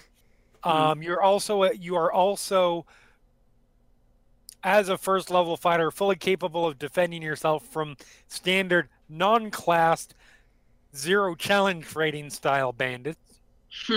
Um, I will walk five hundred miles and I will walk five hundred more. really? And you still wouldn't be and, and still to not destination. at Sharn. yes. And you would reach the Mournland. Yeah. Die. Um, yeah, and you would reach, and I reached Aundair. um, but no, yeah, that's absolutely something you can do. And you guys could, yeah, you guys could have run across each other well before Sharn, and then reconnected there. However, you guys want to work that. Um, but that ties everybody in very nicely. Um, Except for Sam, who presumably will be tied in later. Yeah. Sam will be tied in his own. Sam is playing. So, Korvys, for those listening, is going to be playing an artificer of House Cannith. Um, who has a few things going on. Leave it. Uh, We we, That's we meet him by stealing from him. Yeah. Or- no, no, you guys, all, you guys, all, you guys. So we aren't we're all not going too thieves. far into that. strictly. I mean, I've got thieves' Um, tools and I can use them.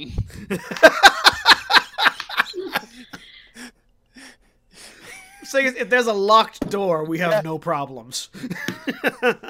I think is I think probably Brum is the only one who doesn't have proficiency in thieves tools among the group. Yeah, Um, I've, got, I've got proficiency where it counts, so Yes, yes. so to speak. Everybody got to eat. Um No, I. Yeah. But I do have three different versions of disguise myself. it'll be interesting because um uh the the Oh, good. I have a the- good the reason not to Cannith take artificer those. will be Take all those disguise things in the war, war, uh, warlock ability uh, invocations. yeah, 'cause you won't need it. We need somebody to look like somebody else. Edwin. Edwin pulls out a disguise kit, casts disguise self, and transforms. So that is actually a that is actually a, a, a yeah. relevant question. Does Edwin I make was it getting- known? That they're segue to that at some point. Um, so the fellow urchins would probably be aware, especially if they'd worked with Edwin before. Mm-hmm. But Edwin does not specifically advertise it, Okay. especially to those that they might know less well. Right. Um, Those that might we be a part of the discussed before that potentially Edwin pretends to be Seth's sibling. mm-hmm. Yep. Um, So yeah, there are, and this is something if you if you want to read into it later, um, the Races of Eberron has a uh, a book has a great section on changelings, where it talks about sort of uh, the, the the psychology behind how they behave a little bit and um couple different different sort of uh, uh, uh changeling lifestyles would would, Does- would changelings fall fall under knowledge arcana?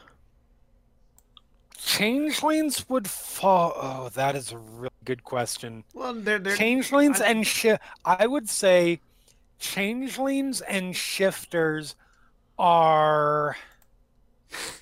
I would say shifters fall under nature.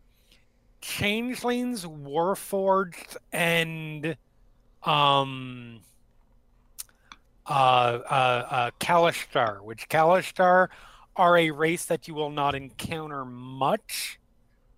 Um, they are not. They're around Khorvaire, but they're they they largely live on Surlon, which is another continent. Okay. But I would say that though they are all more arcana based, um, So shifters would be nature. Uh, changelings are kind of.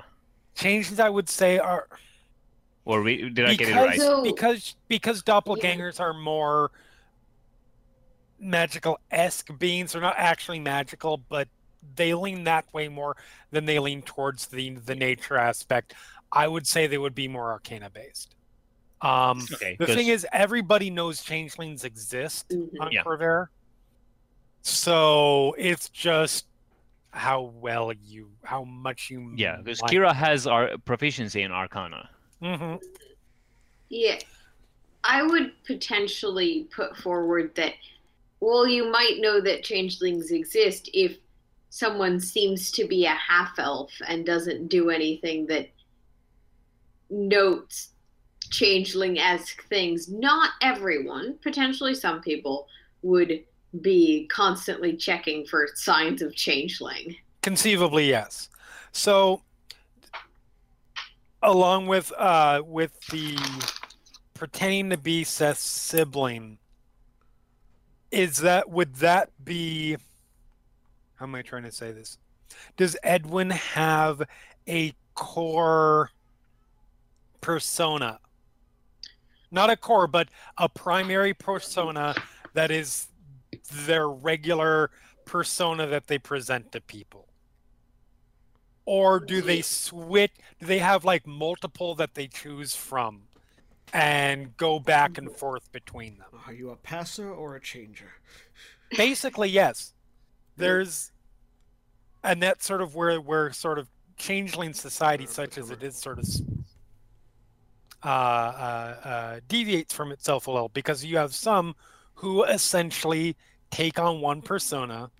Yes they changed into others when they when when they but that is their primary persona and they tend to very strongly identify with that persona. There are others who take a particular joy in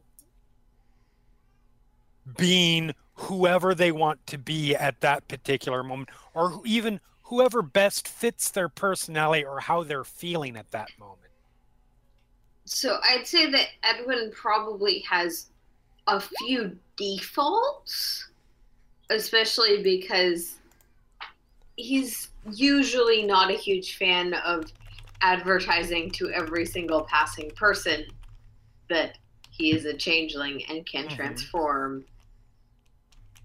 Um, instead, but he probably does more on the how you're feeling at the moment okay selves. cool and we have a Korvys Hello. Surprise appearance Ah, Hello. welcome. I got back from the thing I was doing, so I thought I'd jump on. awesome Yay. We've we're we're So on we've just connections right pretty now. much been going through uh, everybody's character, sort of getting them established, getting them connections, um, figuring out some history, talking a little bit about Eberron as a whole, and Well, for Me- some definitions of little bit. yeah, yeah, a lot. Um, uh, and me stumbling my way through through explaining some of some of Eberron's particular traits and going off track with myself on that. But um so uh you are going to be playing a artificer of House Cannith. Correct. Although I don't know if everybody would know that it was Cannith. I don't know where. So I mean, this is something that we needed to that we needed to talk about. This is the whole point of the episode, right? Right. Yes, exactly. Um, I so the real basic would be uh, she's part of a family that is part of House Cannith and has decided that she doesn't want to and basically it's the sort of standard trope of like my parents say I'm going to do this this is how you this is how your life is going to go because that's the tradition and that's the you know expectation and stuff and she's like "Mm, yeah I'm not so happy with that I'm going to go do my own thing Right, and one of the Um, things that you and- said, one of the things that you had said was the how they treat Warforged was a big part of that. Yeah, sort of. Like they, for the most part, she, I think she is very excited about the idea of technology as helping people. Like the world is a better place because magic and technology in the form of magic in in Eberron exists. The world is better. People like I've, I was reading on the stuff. Farmers can farm better, and there's things you mm-hmm. can like call rain and crap like that. The world is a better place as a result of that. But a lot of that is just but like none of that is intentional that has all just happened as a result of like people trying to develop weapons and develop all sorts of other stuff right it's just it's basically just the incidental and she's like no we should be working to make everything better Right. and Cannith is like no we sell weapons because we're really good at it or at least we did during the war and we made warforged we created and then enslaved an entire race because it made us money she's like look, I understand you're gonna make a profit, but that's not me. I'm I'm like more rejection of the house than just like actual open rebellion. Right. But just yeah. Anyway, so the general thing was so she wants to go out on her own, and I figured we'd I would it would either be having just picked up with her having left, or whatever happens in the first couple of episodes is what causes her to say, you know what, this sounds like a better plan than hanging out with my family. So, without getting too far into how it's gonna how how it's going to work, you will. I here's what I was imagining based on what you told me. Mhm. Um, I imagine you know clearly she's already got these this this mindset. Yep. Um, because that's not something that develops in a short amount of time. I mean, and it's a No, legitimate concern to have. she's pretty young Um, and this is this is a little bit of the sort of headstrong you know you get to like uni or whatever and it's like we should save the planet sort of you thing get right you get in you you join a student union you, Yeah, you exactly, a like- couple activist groups meeting and you think that you can change the world yeah it's a bit Oh like that like my, yeah. she's a, So you she's a- just summarized what I have to put up with every single day.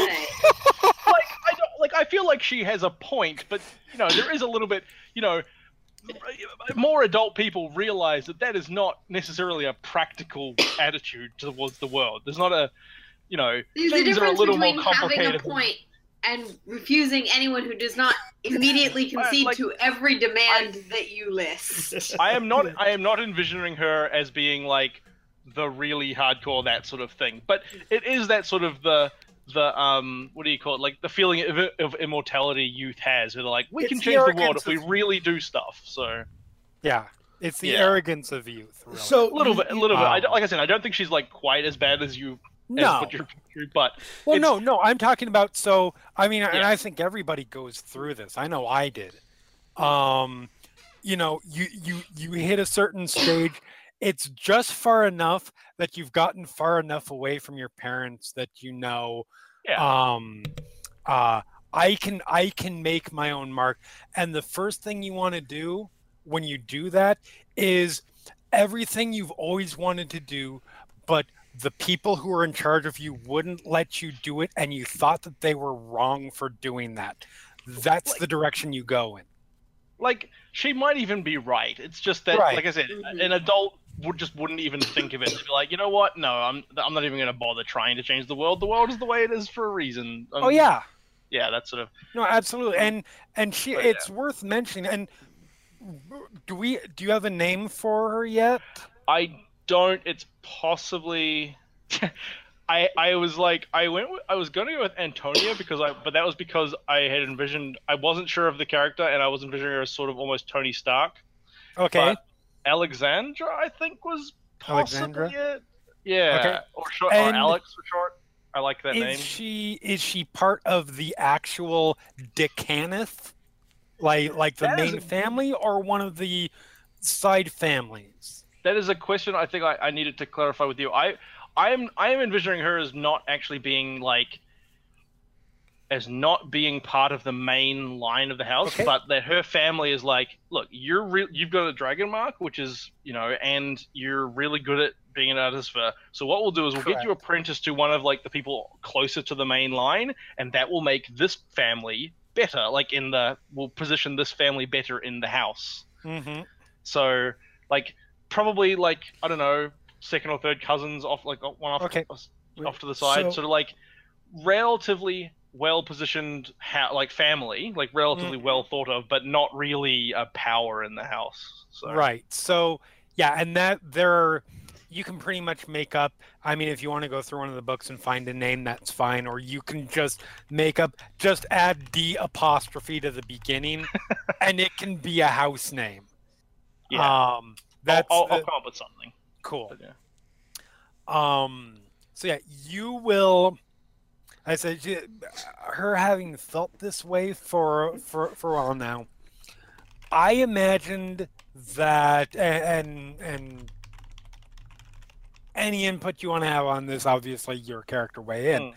Um, I imagined that she was at the point. She's at the point as the whole thing starts that she wants to go, and part of the hook to get her to associate with this group who is very markedly different from her So I've heard. Will be an opportunity to potentially get free from some of those some of those chains.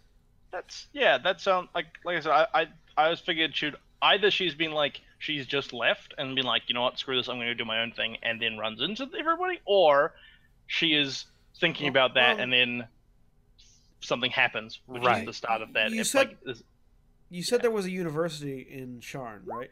There is Morgrave University. Uh, I 'cause- didn't have a.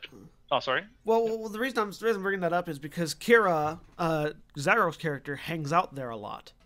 Correct. And Yes. if if if if like if, if we were to take the the joking statement and take that actually to a logical conclusion, if your character was actually to be going attending Morgrave University, it would be very likely for her to have met Kira in the library and that like not necessarily be like like that's like that's the thing but like that could be like a tie into this adventure that starts I mean, like, I'm gonna be honest. That's not the worst idea. that's the that's it's that cool rocker chick that that hangs out in the library all the time that I really Yeah. wish I was more like. I'm not sure exactly what. Like, I know, like, uh, I'm just call her Alex for now.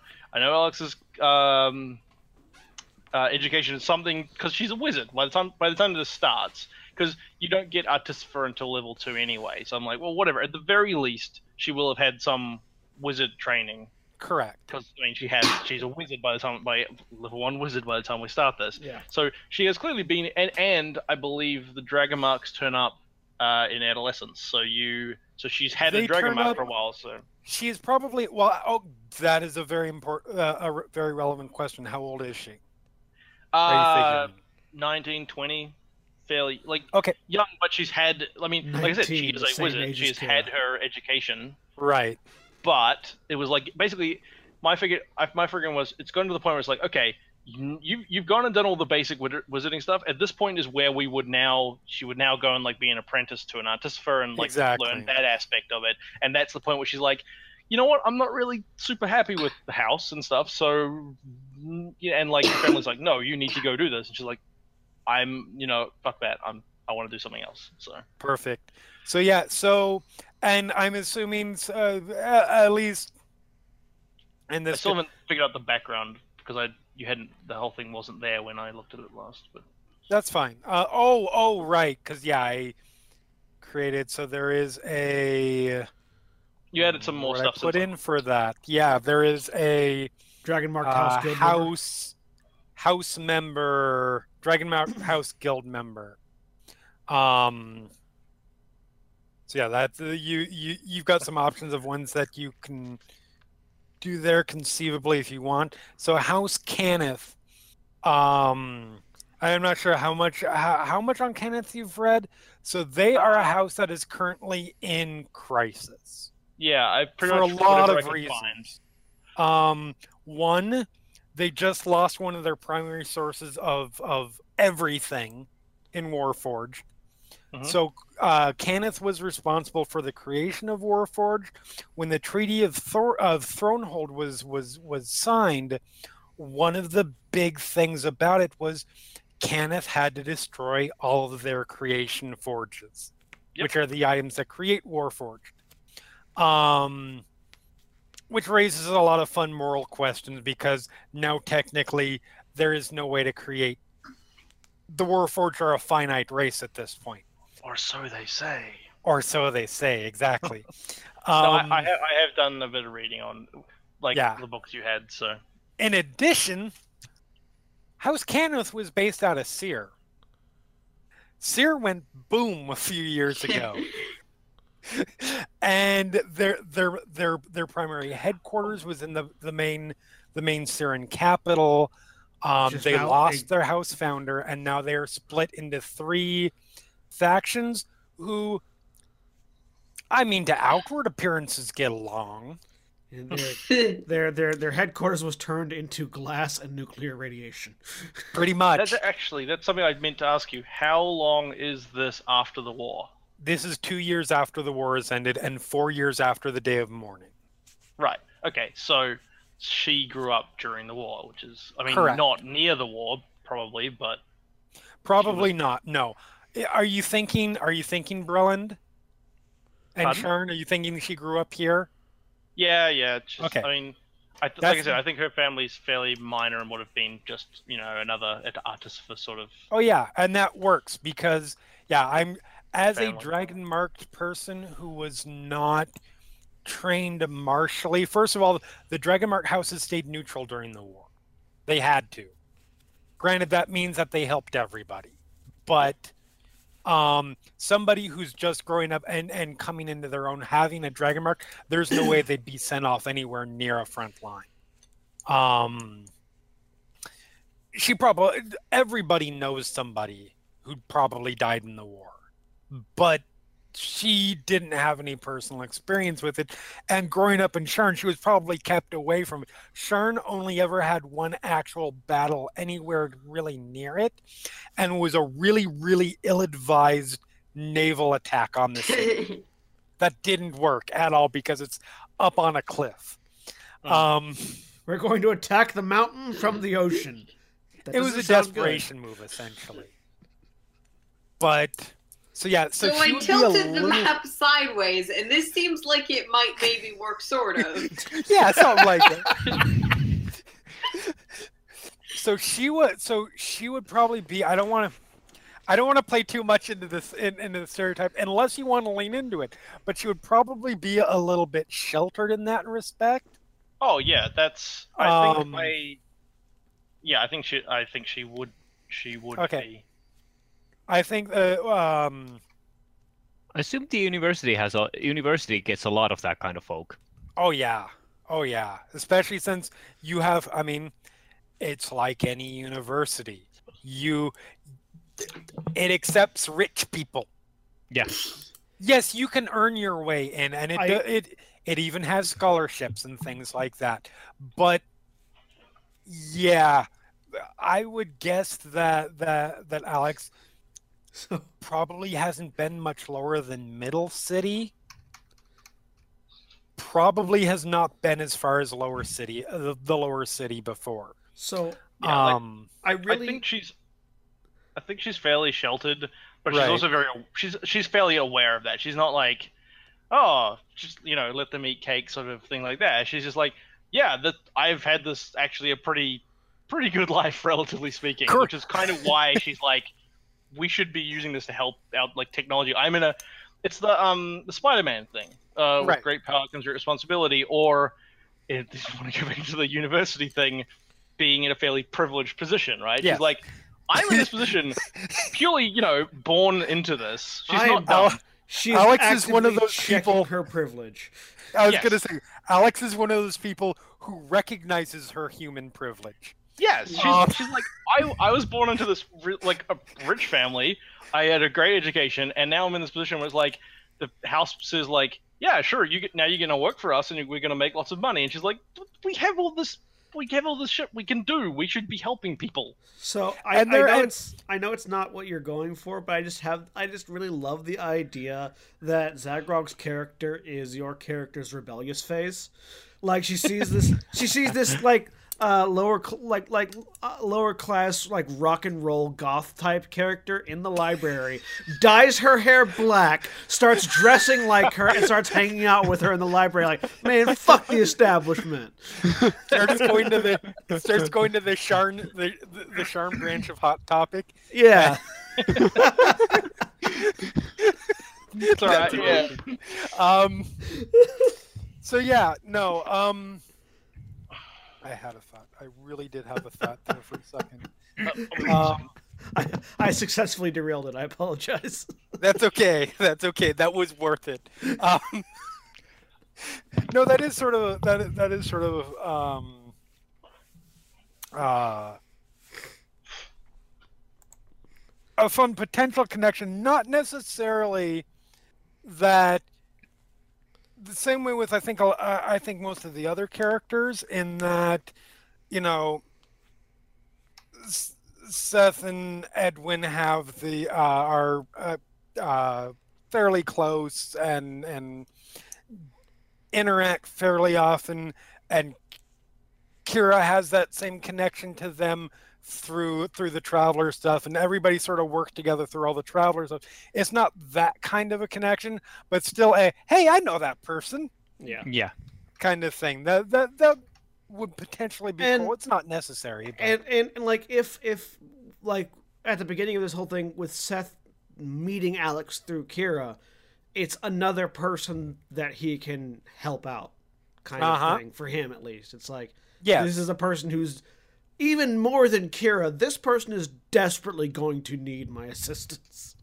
yeah oh that's what i was going to say it's worth it's worth mentioning that um alex is not alone in the house and feeling that way there are people who legitimately have issues with how Cannith dealt with warforged uh, in particular um they're just not the people in charge and so they, they tend to be as as would be the case as any, uh, any anyone pushing for uh um Reform.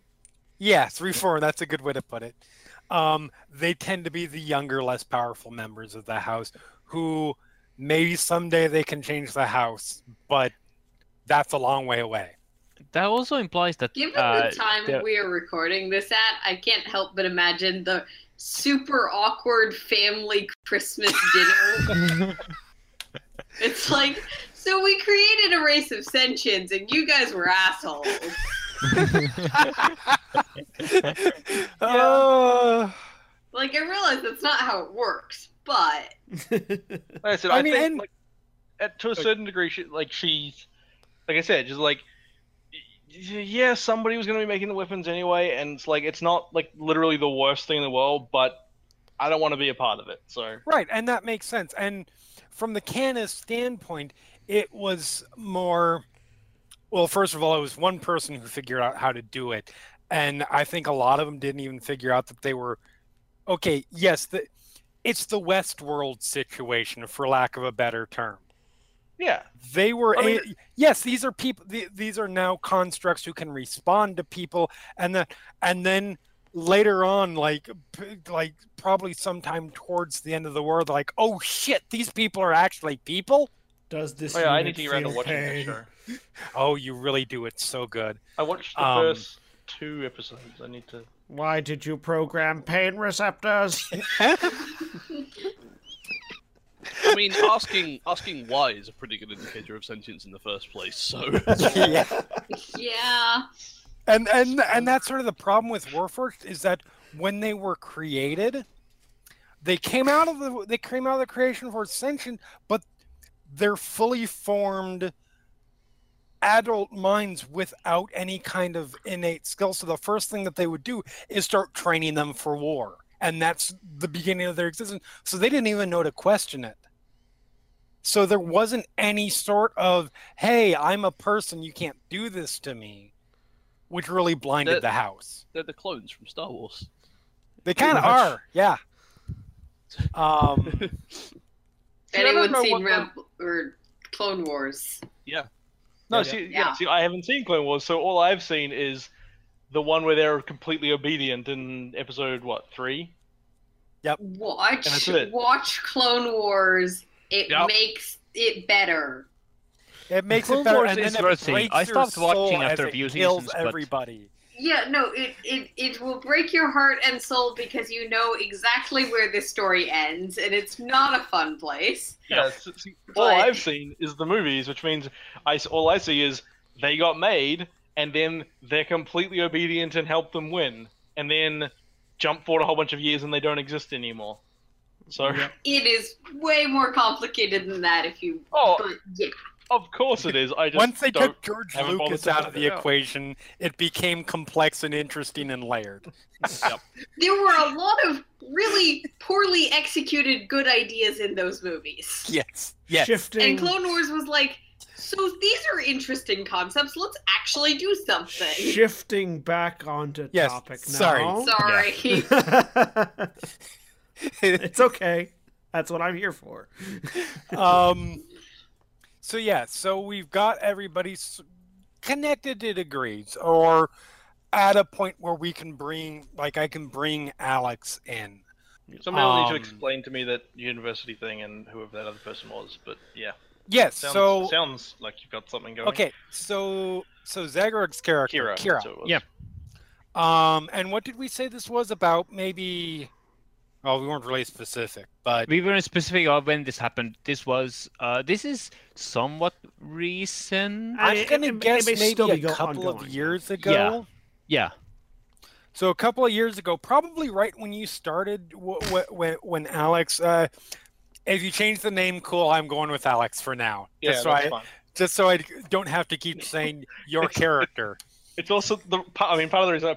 I, it's also the name of the shepherd I just started because I just started playing Mass Effect yesterday. Okay, So, but which is but it was also FemShep because again I like the name Alex as a as a Right. female name. But um, so probably right about the time Alex started going to the university, um, uh, um, Kira, th- this human started human a human girl about your age um started showing up in in the library at regular intervals um and she stands out because she doesn't she doesn't fit quote unquote Yeah, she she she she dresses like a rogue.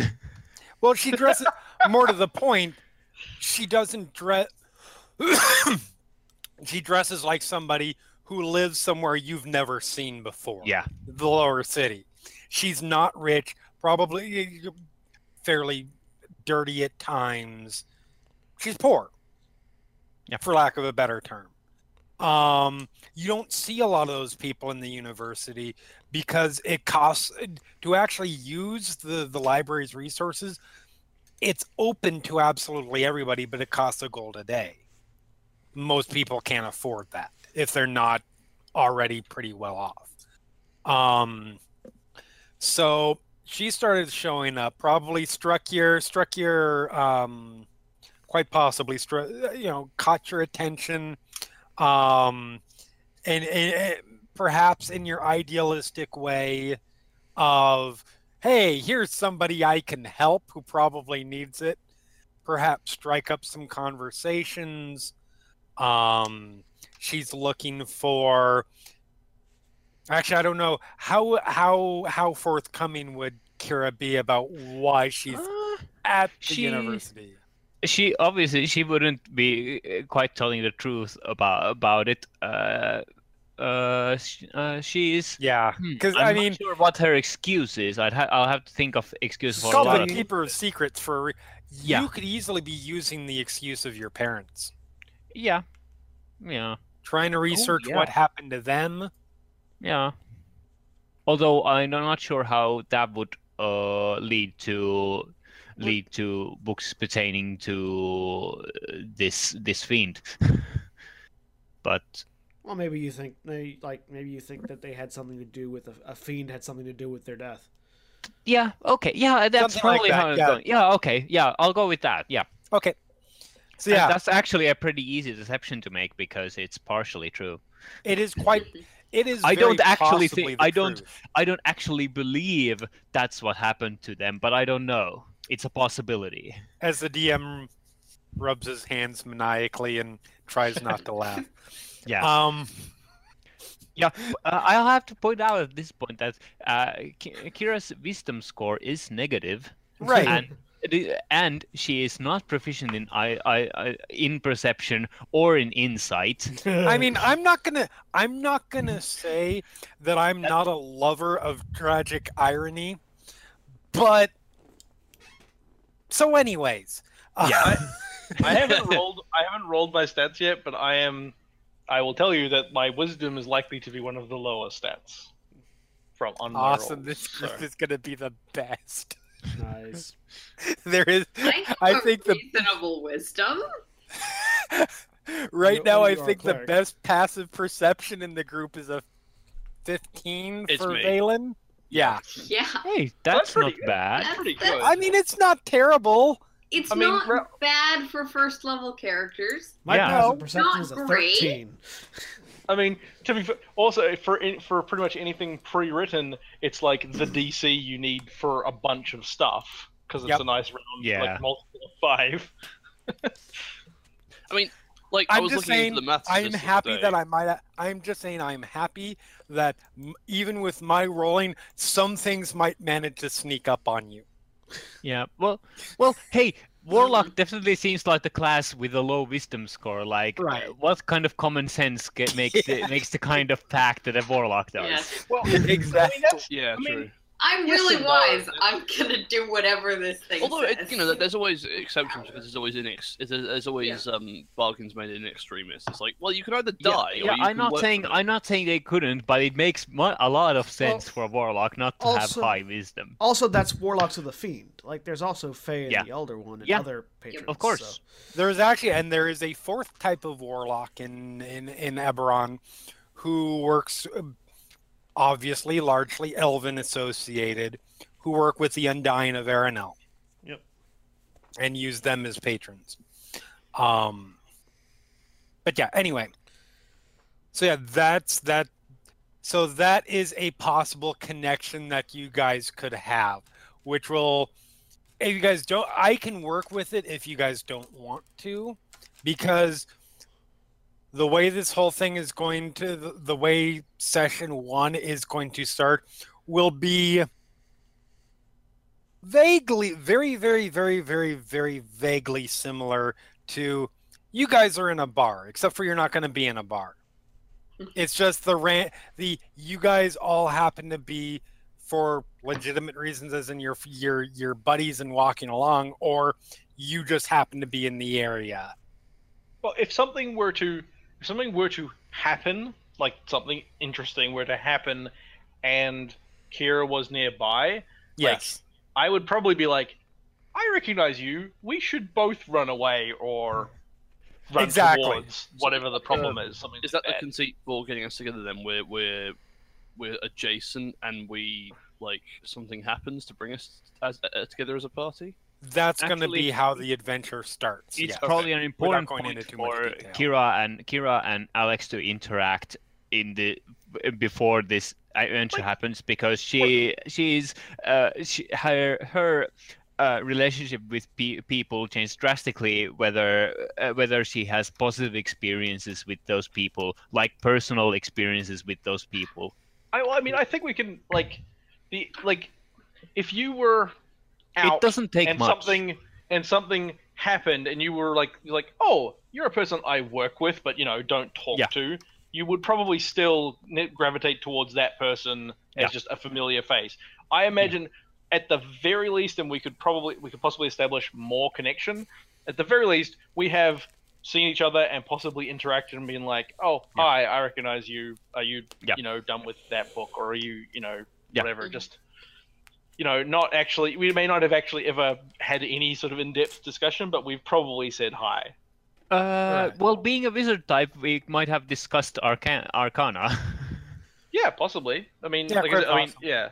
Alex is mostly, like I said, artificer stuff, but wizarding in general. So Yeah.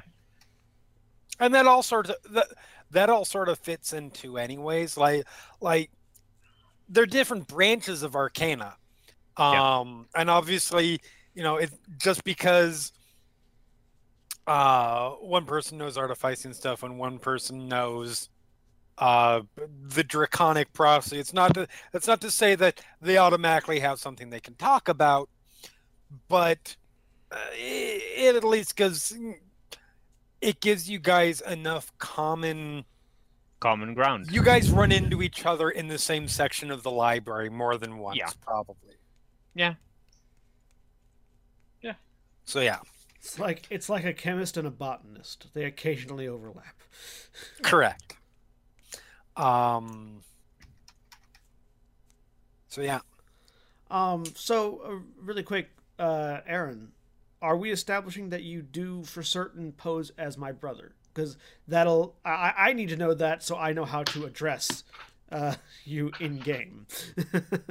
Yes, I think that Edwin probably as as one of the more primary defaults poses as Seth's brother. okay. So so that that that How long that has that been a thing? The relationship then. How We're- long has that been a thing? We're the same age, so it may have been for quite a while. It's very possibly. I'm mostly considering Probably like part of the reason I made Edward slightly on the older side of not quite a teenager is because I think he has already gotten himself in trouble. Oh yeah, oh yeah. Like He's already done the like get yourself killed. Um, so at least several years, I'd say. Maybe less. Let's I say don't know. probably probably from probably starting before Seth met Kira. Right. Yeah. Definitely from before that. Yeah, that's that's the relevant question. Is it before? Yeah, they've probably already known it. Yeah. Yeah, Yeah. because that informs whether Kira. What's the chance of Kira knowing knowing what the deal actually is? Uh, my- probably. I think we. we Depends established on if they early. specifically work together, I guess. Yeah. I think we um, probably. I we, we the the chances are good that the three of us have worked together previously. Mhm. Mhm. I'd say that Kira probably is. I guess it. She probably. I would say she probably knows what's up. Yeah. Yeah. Probably. She's a, yeah, like she has no problem with it. Like okay. it's it's not something Edwin would be like hiding from another urchin so much Right. as like Yeah. The city wall casual acquaintance or Yeah. this Yeah. person knows someone that I know. Um, Cool. So apparently, so I'm, I'm just looking up names and things. Mhm. Apparently, the Cannith, if if anybody who has the dragon mark for Cannith would go by d'Cannith, even if they weren't, because the because the only way you could be could have that dragon mark is if you had some kind of blood connection anyway. So you Yeah. get that, and potentially you actually have a name which is first name, surname, d'Cannith, or de whatever, because that's basically saying, this is my name, this is my family's name, and I am part of So you are part of the you are part of that lineage, but you do not have to have the last name d'Cannith. It can be de something else. Because members of the members of, or people who have dragon marks are allowed to get married and most of the houses don't inbreed. Hmm. So, well, don't inbreed that strongly, I guess I should say. So they marry out they marry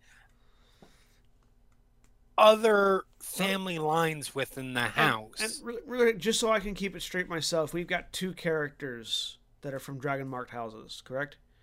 Correct. Branma and Alex. Okay. Although Branma does not advertise that fact. I don't.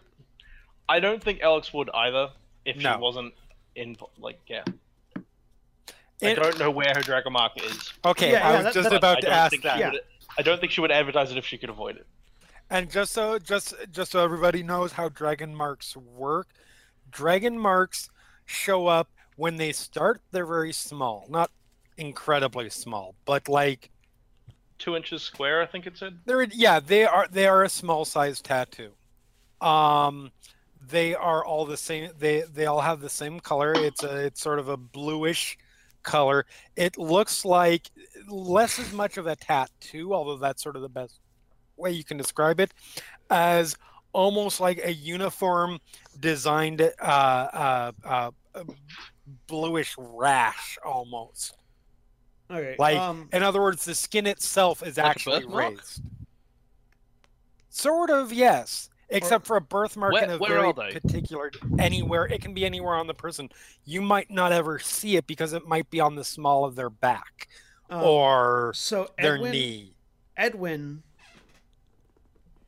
uh, be, posing as my brother, Edwin would probably be the only one that would have seen this.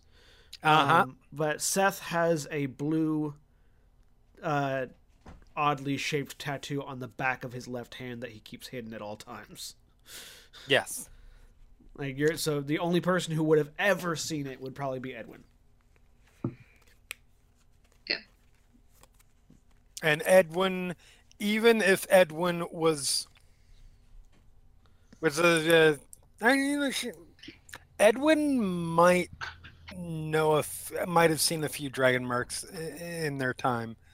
Um, it's not one that it's not one that they've ever seen. hmm Um, yeah, sometimes it can be on somewhere that's very easily concealed. Sometimes it's on their temple or I had the coming, you know, of having it on my over hand. their collarbone or something like that. As the dragon mark grows uh, in power, it or it grows in power, it physically expands until there t- it can encompass a large portion of the body, and then of course it becomes harder and harder to hide. Um, Uh, uh, uh, Navarran, are you heading out now, or you want to head out later? Uh, like two, next two minutes. All right. okay. Cool. No, that that actually is probably unless there's anything else that anybody wants to cover after that, it's probably actually a pretty good place to stop because it's about our stopping time. Uh, one more thing. Uh, how uh, I'm not sure. It might not be relevant. It's if, if you say it's not relevant here, that's fine. Uh, is Sul Khatesh about uh about just sharing random secrety things? S- Is- Secrets are well, to be like, how she- acquired, not necessarily shared. Yeah. Okay. Yeah. So so so so it's more about uh, uh so kind of wants me to figure out secrets and share share them with him rather than uh, and sometimes he might share a secret with me. Yes, There are- it's uh, very yeah. possible, and and Yeah. might even yeah, yeah, absolutely. Yeah, okay. absolutely. Um, so we've gone over who our characters are. We've gone Mhm. over our background a little bit. We've Yep. gone over our connections. We've gone over where we're basically where we're starting. Uh, with Correct. this whole thing. Um, we've gone over a bit of the world. We've gone over a bit of the connections. I think, unless anybody has any direct questions regarding backgrounds for anybody else that might be relevant to their character's knowledge, I think we're done. I just want to check if um, we're going to run into that situation where we, you run into with a party full of people that steal things, where we end up stealing from each other. Uh, I. Oh, that's some, that is some good stuff. That that that is actually something really good to cover. So, just some of my personal like like I will do. Yeah, tell us what you um, want to do. I, w- as far as that kind of stuff goes, like, like like conflict towards each other, I don't care what happens in game as long as it doesn't go out of game. That's the only thing I care about. As long as it's not something that gets taken personally, and I guess that's where everybody's comfort level, which I think we kind of are. I mean, we've played together enough to be kind of familiar with that. So we can we, But- can we can discuss with the like we can discuss like with the thieving characters, the three of us that are that are thief like Right. characters. Uh, Seth only steals from uh, people who can aff- well he tries to only steal from people who can afford to be stolen from. Like he's not going to he's not going to steal a child's last bit of food, and he's Right. not going to steal somebody's last five coins. Uh, Right. He's also not, in, in that same vein, he's not going to steal from his friends. So, so long as you are a friend, you have nothing Yeah. to I- I fear mean- about him. I mean, I'm going to generally assume that you guys aren't going to steal from each other unless there's something, not necessarily a stealing thing, but let's say you guys come across a treasure trove and there's something in there that somebody secretly holds back because it's relevant to their character Yeah, or something like that. That, That's seems fine. reasonable. Like, like Yeah. the uh, uh, thing that I a podcast that I listened to, where it's like somebody stole a resurrection scroll to specifically go and resurrect somebody who was like a family member or something. Mhm. Like it was something like that. Whereas like that's a reason as opposed to you look rich. I must just steal some money Yeah. and then just continue on with no. I Yeah, don't. like- I don't like the idea of just being like just stealing from them just because that's what your character would do and then continuing on because as soon as somebody fi- figures that out they're going to be like well i'm not going to hang out with you anymore Like and then the providing party breaks up and then like even if we're all fine with that i don't like my character would be like no i'm not going to fucking trust you if you stole shit from me fuck you I'm yeah, like way." like like Seth might steal from Alex before he knows her, but once they are acquainted, he was unlikely to steal from her. I, so like, I think it's a- basically I think it's before the game will have started Yeah. Yeah. yeah i think it's reasonable to to basically convolute it a little bit and just say all of the characters would choose not to steal from each other once they start being a party even though that is basically just a convenience for the game as opposed to right Yeah, works for me. necessarily what is true about your characters just makes the game smoother i think Also, I- I, should point out that, um, like, it, I'm presuming that none of you have bounties on you because you're all too like small time. Um, I guess that's what it would be. yeah I, i'm gonna i'm I, we'll figure that out later but uh, So no i would assume that nobody has any bounties on them right. So There might- with me then. somebody mi- uh, some of them might have had some run-ins with the law at some point the I uh, only and maybe a minor criminal record but nothing Yeah. that level the only Sounds about right. The, the only person that might have anything against me is the is is Gazlak, the the person who rules Malleon's Gate in Lower Dura. Um, we're I have stolen from them before.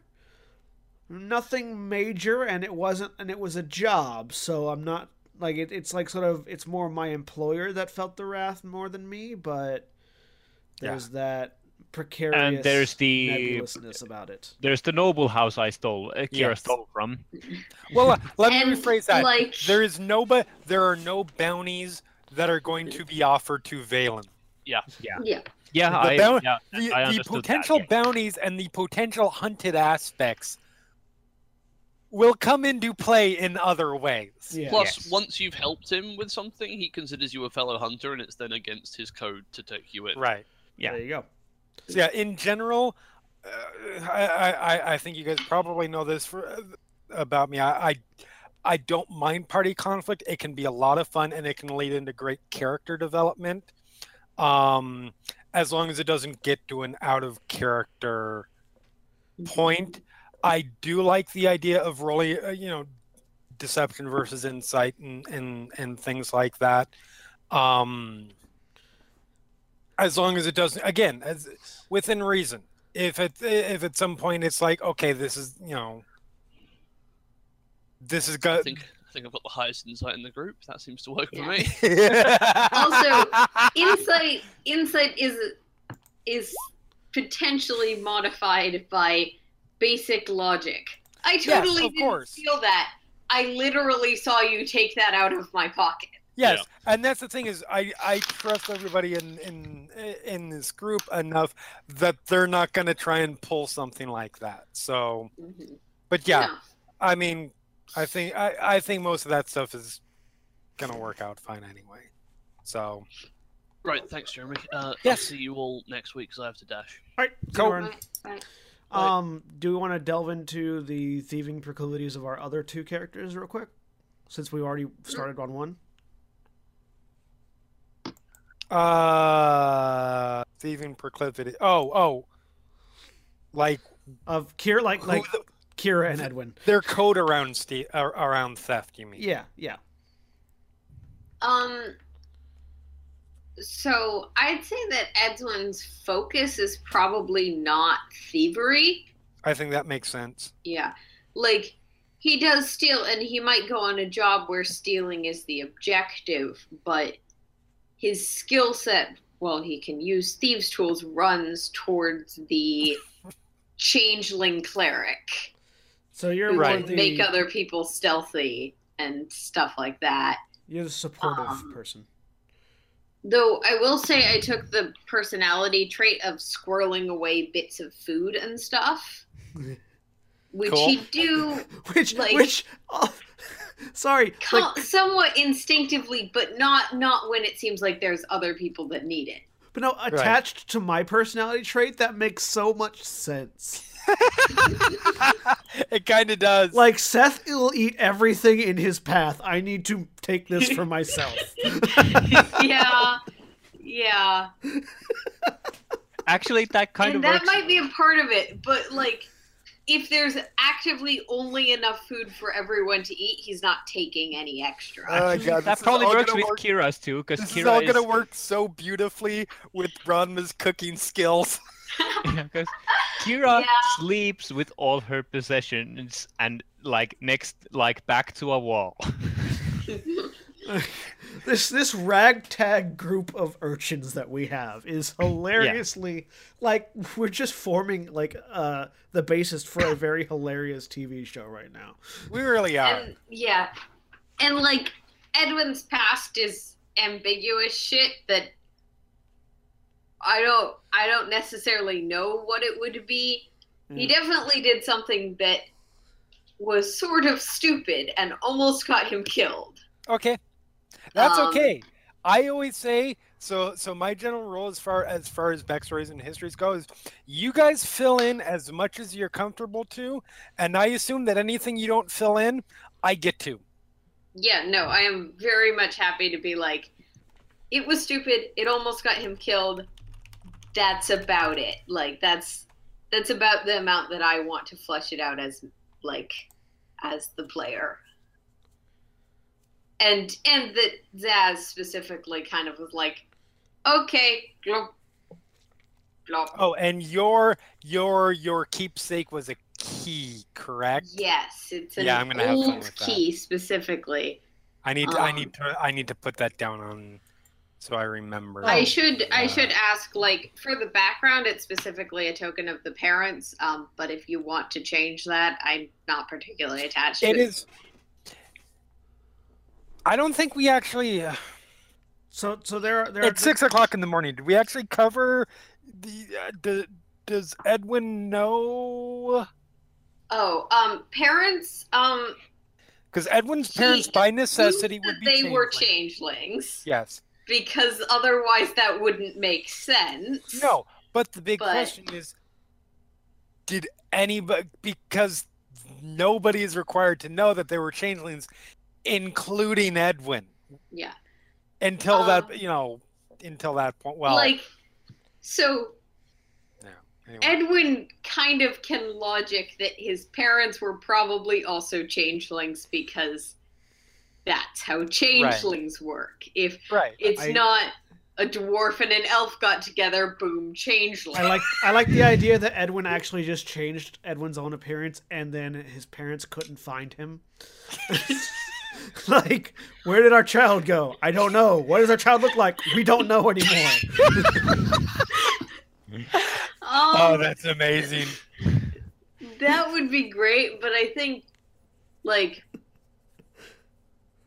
um if Edwin had parents for a while, they were not very involved. Okay. Um and he figured out most of the things for himself. Parents Um, MIA. and yeah, it, his parents probably died at some point, but to be honest, in terms of telling other people, he's probably fuzzy on the details, and he's probably a little fuzzy on the details himself. Like, Okay. uh, they were changelings, I assume. I didn't really know them. No, that Like- works. That gives me that that gives me more more more stuff to play off of. My So dad cool. changed his face and walked away. I mean, that's entirely possible. Like, Um, really quick, there, there are so there, so there are three there are there are three important pieces of information that we need before we can end. Um, we need to know the uh, parental token left behind for the three urchins, and we need to know the names of our pet mice.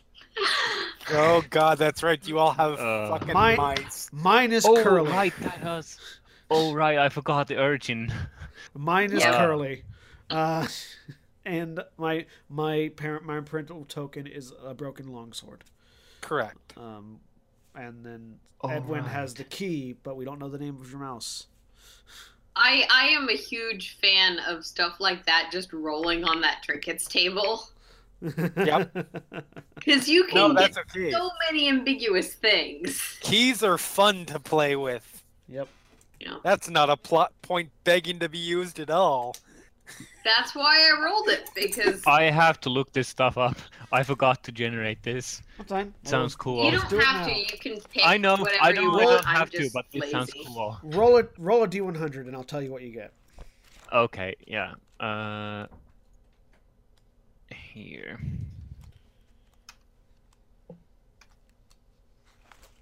Forty. Uh, a gemstone that looks like a lump of coal when examined by anyone but you. Ah, okay, sounds good. Okay, this actually goes great because of ash black implies her, that her parents were from an industry district. Correct. Yeah.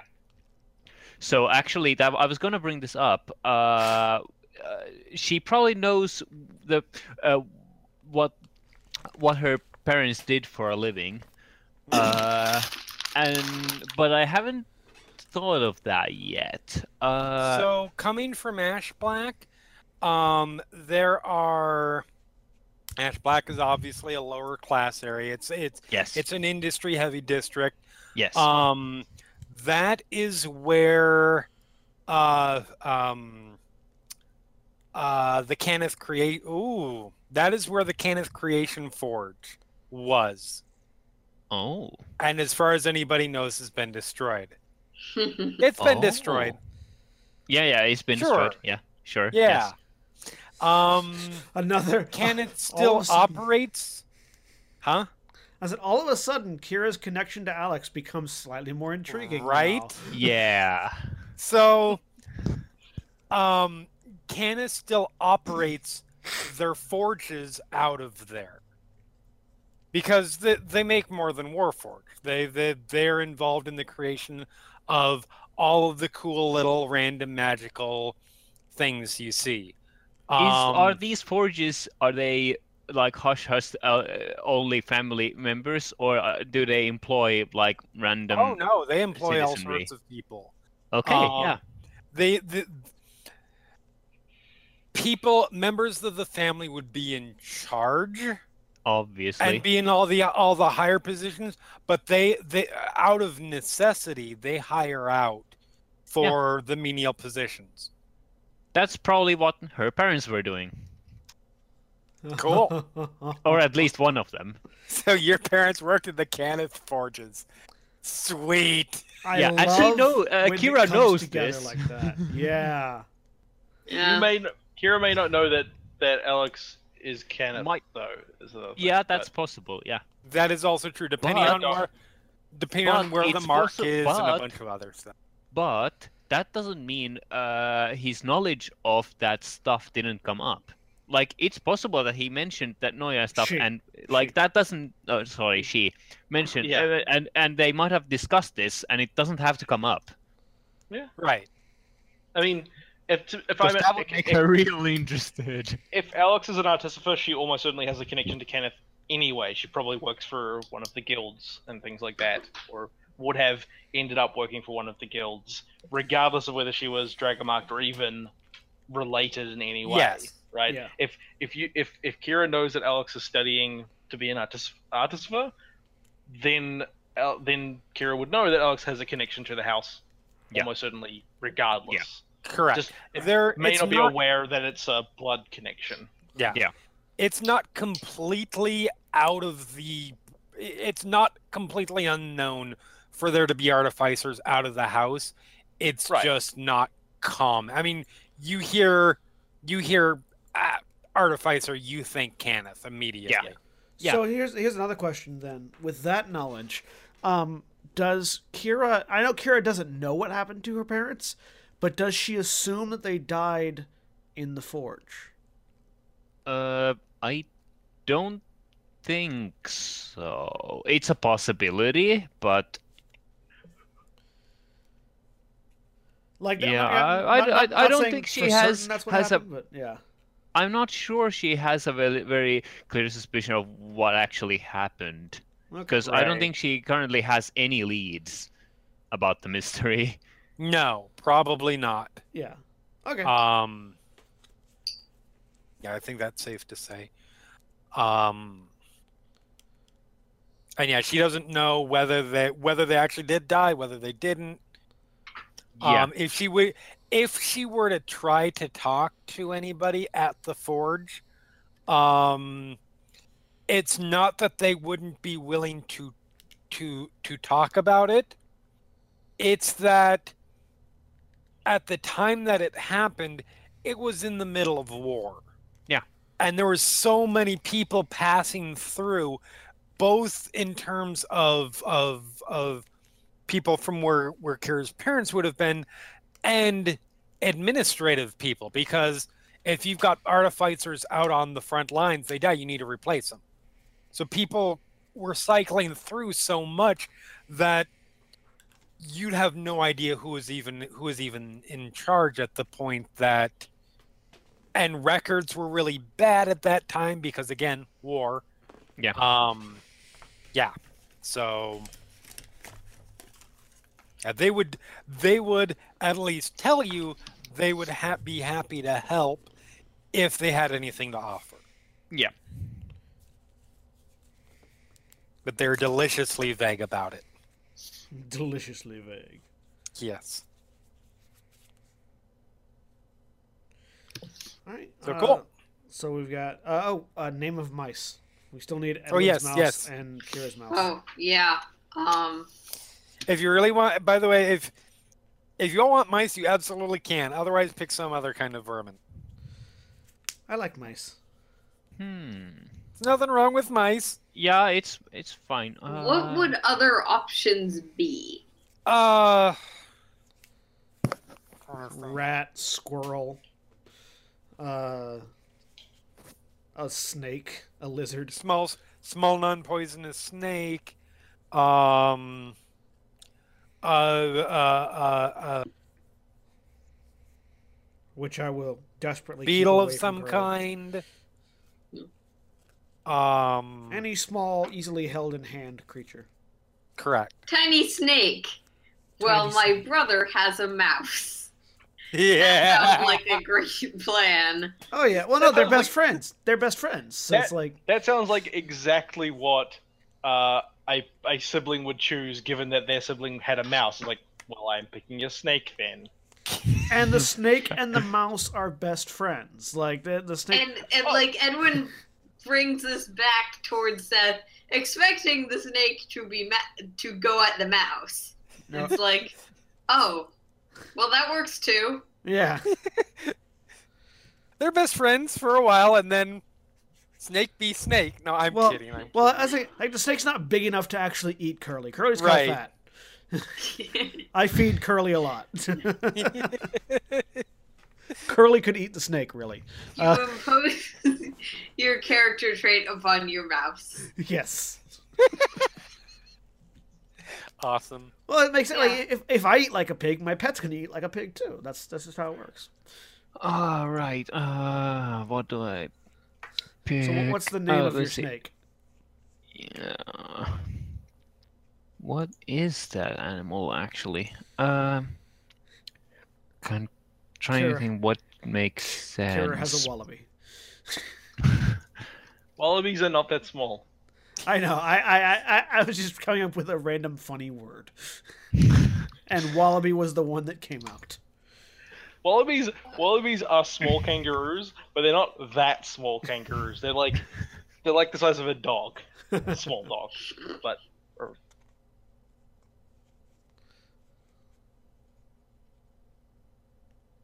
Uh, right. Um, let's see. Uh, if she were to, uh, I don't think what is Could do a convenient. spider. What about Fluffy? Fluffy the snake. That's amazing. Fluffy the snake. What Here, Fluffy. They live basically forever. I have a weird sense of naming things. Yeah, that's uh, actually a question. Wha- Uh, mice are kind of short-lived. Uh, but how do? Uh, what about snakes though? Uh, it really depends on the snake. Yeah, Yeah.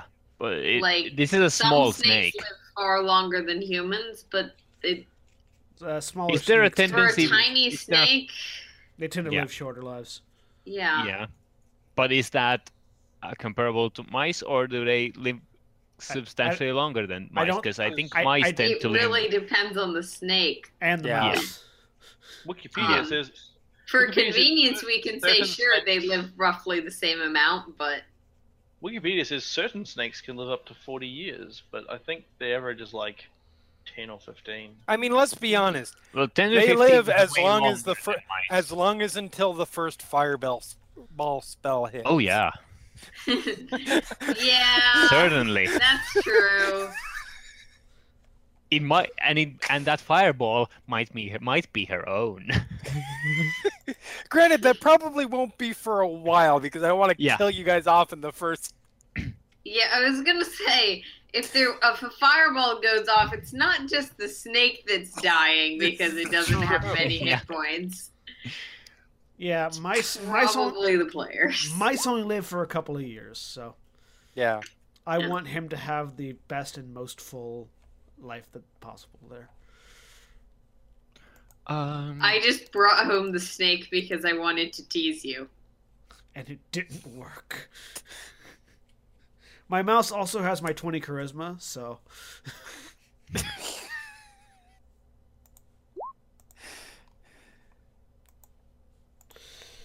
That how Uh, pets work? I don't know. I don't know. I'm just saying it does. Uh, uh, so right. so- um, what are you thinking? Snake, mouse, it's, it's a Spider. snake. I'm thinking what uh, I, I'm coming up with a name. bird. Um, Bitey. uh, I wonder if that's what. Bitey is my for... default name for a pet Mr. Mr. in Fang. game. I mean, so I've already done, I think, in one shots, um, Cuddles and Rusty. uh, Cuddles was the.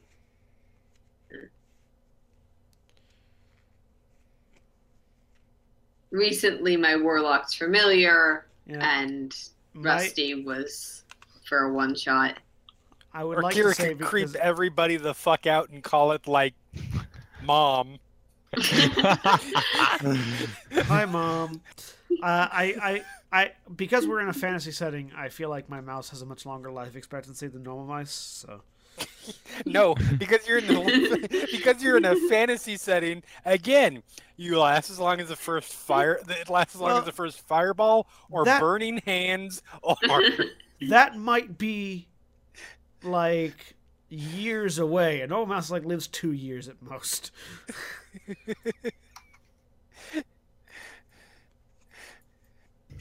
I will protect that um. mouse until it dies of old age.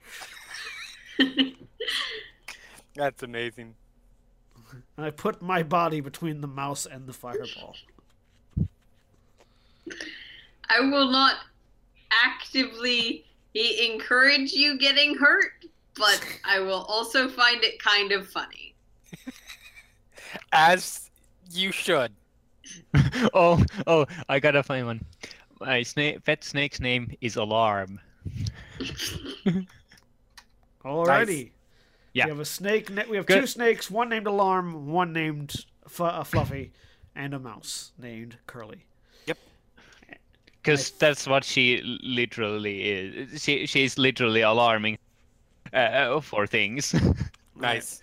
Because you, you, yeah, you, you it, he might have a might be a rattlesnake, tiny rattlesnake who can like sneaks under a door and then and then it's like. No, I like I like I like having a trained mouse. So, um, all right. So I think I think that's I think that's pretty much it. Unless anybody else has anything else they want to extrapolate on. Um, the only one, the only one thing that I was gonna mention, um, that I just never got around to, is just for. Uh, well, actually, all you guys except for except for Alex, uh, who've had who's had some level of experience with uh, with Zaz. Um, just so you know what kind of what how, kind of how they are. Um, Zaz is the kind of doppelganger who, when they take any form, they really, for all intents and pur- even knowing you guys knowing him for them for as long as you do, you can't pick them out if you don't know that they've changed and able to completely alter their their their um their demeanor their vocal tones their speech patterns everything. When they are in their natural form which they don't tend it's uh, actually a lot like um like edwin. They don't tend to do unless they're around somebody that already knows or that they've chosen to bring into that amount of information they tend to be very calm speak with a very speak with a soft voice very very rarely raise it um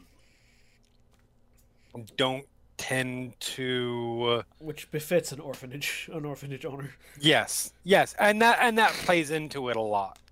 Um, they know how to deal both with deal with kids, and they know how to turn that exact same demeanor into something that is absolutely terrifying when dealing with the tyrants. Actually, there's nothing scarier than somebody who doesn't raise their voice and yet all of a sudden turns ruthless. Uh, I was wondering because we had because in our uh in in Sam's campaign there is uh, the po- we've talked a lot about how charismatic the party is. How are we doing on charisma this time around? Yeah, I mean, I have a 20 not charisma. I mean, bad. my charisma is 17. Actually, fairly good. There's I'm on yes, 16. 17, 16, 18, um, Twelve. 12. So, so, um, Ten. 10. Yep. So Branma, uh, Alex, and and Vaelin are are lagging behind a bit. The urchins Yeah. are really good at persuading people of stuff. Yeah, I don't have the persuasion well. proficiency, but I do have deception. Yes. I They get play- deception as a racial feature. We're we're Yes, we're very yes. charming, and all three of us are classically beautiful. So just Yeah. You're able to you're able to play on sympathies very well. That's something that you have to learn when yeah. yep, we're very good at Yeah, it's a fun emotions. spread. It's a fun it's a fun spread of abilities. Um My intelligence is nine. Mine's ten. We're Mine's right there 12. together. It's my good good mental stat. Eighteen. Actually, never mind. Charisma is a mental stat. Never mind. I have Um, good charisma. My my Jeremy. high stat is Constitution. I have decent Jeremy, I do have constitution. I'm good on dexterity and charisma. Korvys has a Uh, question. building the, I'm trying to build the character. Uh, I was looking at the backgrounds and things. As we, I think we discussed, the guild mem, the Dragon Marked House guild member is really good, except that I'm not actually a guild member, and in fact, I'm rejecting the house. so and the feature associated with it is specifically about having connections and things, which I won't have. So my suggestion Uh, was going to be: me- go Are you cool with me picking everything except for the feature and taking the feature out of Sage, which is basically I know where to get information from. Uh, give me I've- just a second. Let me look and see Researchers here. the phase and Researcher, I believe, is the name of the Yep. uh, feature. It is. Oh yeah, no, because yeah, you wouldn't have guild membership. Like, Um, because the, feature itself is yeah the membership and the fact that other guild members would put me up and things like that. yeah, right? and they will. They, That's not going to happen. I mean, You they would, but they would, the but they family, would not do it enthusiastically, and they would Yeah. have to be convinced, which is something that you would have to handle through roleplay anyways. So, uh, you said sage. Let me look at the sage one really quick. Um, That was the alternate. Like, researcher. and I was like, well, I- no, yeah, yeah, go for it. That cool. is So fine. I'll just So I'll take all like the, the proficiencies and equipment and stuff from the Dragon Mark one, and then just the feature from the other one. Perfect. And then I have to find um, and I guess that means I need I want to I'll use Guild Artisan as the flaws and bonds and stuff, since that's what you suggested for Yeah, if you want, yeah. guild member. But see, the Sage one doesn't seem I'm to quite pretty. fit, I'm pretty easy going about those. Like I mentioned, I, I, I mentioned before we got started. I've never chosen a personality trait out of the book. yeah, I It's just I've been I've been thinking about this character for like a week now, so I think I'll probably have a no, bit yeah, a and fair, and fair feel free, idea of how I feel want to play free to anyway. do so. There's nothing wrong with doing so. Um, My flaw is custom, but the rest of them I just took, I think. I, interestingly though, the guild membership ideal number two is literally what I what I already think of her. So there you Which is- go. talent- Talents were given to me so I could use them for the benefit of the world. So There you go. Cool. cool. I guess I'll keep. I'll I'll use this stuff anyway. Cool. Sweet. You? All right, I think we're good. All right, so we're done, Oh, uh, Did do we? Is, is Sam's character? Uh, are the stats being rolled? I rolled the stats just before. Yep. Um, looks fairly average, and then one high one, which is in my int. So I'm looking at bonuses of one, two, one, four, one, and one. Yep. Which I think, which seems alright. Seems I mean, that's better I down- feel like I'm, I'm I have the worst stats in the party. That's better than one of the ones I rolled, in which case like modifiers were like minus one or two. Wow. So yeah, I Yeah. won't, I'm gonna not comment on my modifiers because yeah, I yeah, know. because you are the anti-me in terms of that. this time. and and, This and I know I know so, so yeah this time yeah so I know I, I I had a conversation with somebody the other day people talking about how like all good stats are makes a boring character I don't think that's true That's not necessarily true. I think having all good stats makes an interesting character in the same way that because it's at that point it's less about how well you do things as to as it is about why you choose to do things. Yeah. I think I think like very very very capable characters it the, the interest is less on when they it, the, the interest is less is less on when they succeed and more on when they fail and and what they choose to do even knowing that they might fail. Yes, absolutely. I would say it's not that they make less interesting mm-hmm. characters; it's that it is more challenging to make them. Yeah, Interesting. that can be. So one of the things that I like to do is I like to think of like what the converse of the stat is. Sort of like a high intelligence might lead to someone who is kind of preachy or Right.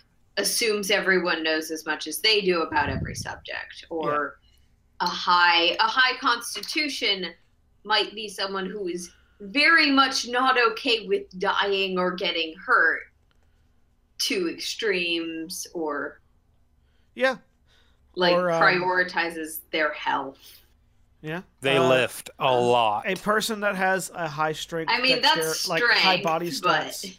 Well, like a person that has high body stats might be overconfident in their own abilities, which is exactly what he is. He is like, I, I, I, I'm, I know I'm strong and dexterous and sturdy, so I'm going to take all these really big risks because I know I'll be fine, and then won't be later. so, all right, so I think we're good. We're good. All right. So this has been episode zero of Eberron: Heirs of Destiny. Uh, I I'm not sure what the time frame this is going to be. This might be going up right before episode one, like like the day before episode one of the of, of Eberron goes up. It might be going up concurrently. It might be going up a week before. I'm not 100 percent sure yet because we're recording this well in advance. Uh, but uh, we are Final Show Films, and we produce a wide variety of content every day of the week. You can check us out on our Patreon page at patreon.com slash fsfilms. Um, you can also check us out on our website at finalshowfilms.com. If you'd like to support us financially on a monthly basis, please do so via our Patreon. Uh, we thank all of our supporters, especially our $25 supporters. If we have more by this point, uh, thank them too, but also thank Chris Comfort and Eddie Tonic. Um, And if you'd like to support us on a monthly donation, uh, on on a one-time donation as opposed to a monthly donation, we do have a donate now button on our website. You can go click on that and uh, give us some money there. We appreciate all of it. We appreciate you. Thank you very much for listening, and we'll see you all next time. Say goodbye, everybody. Goodbye. Bye. Goodbye.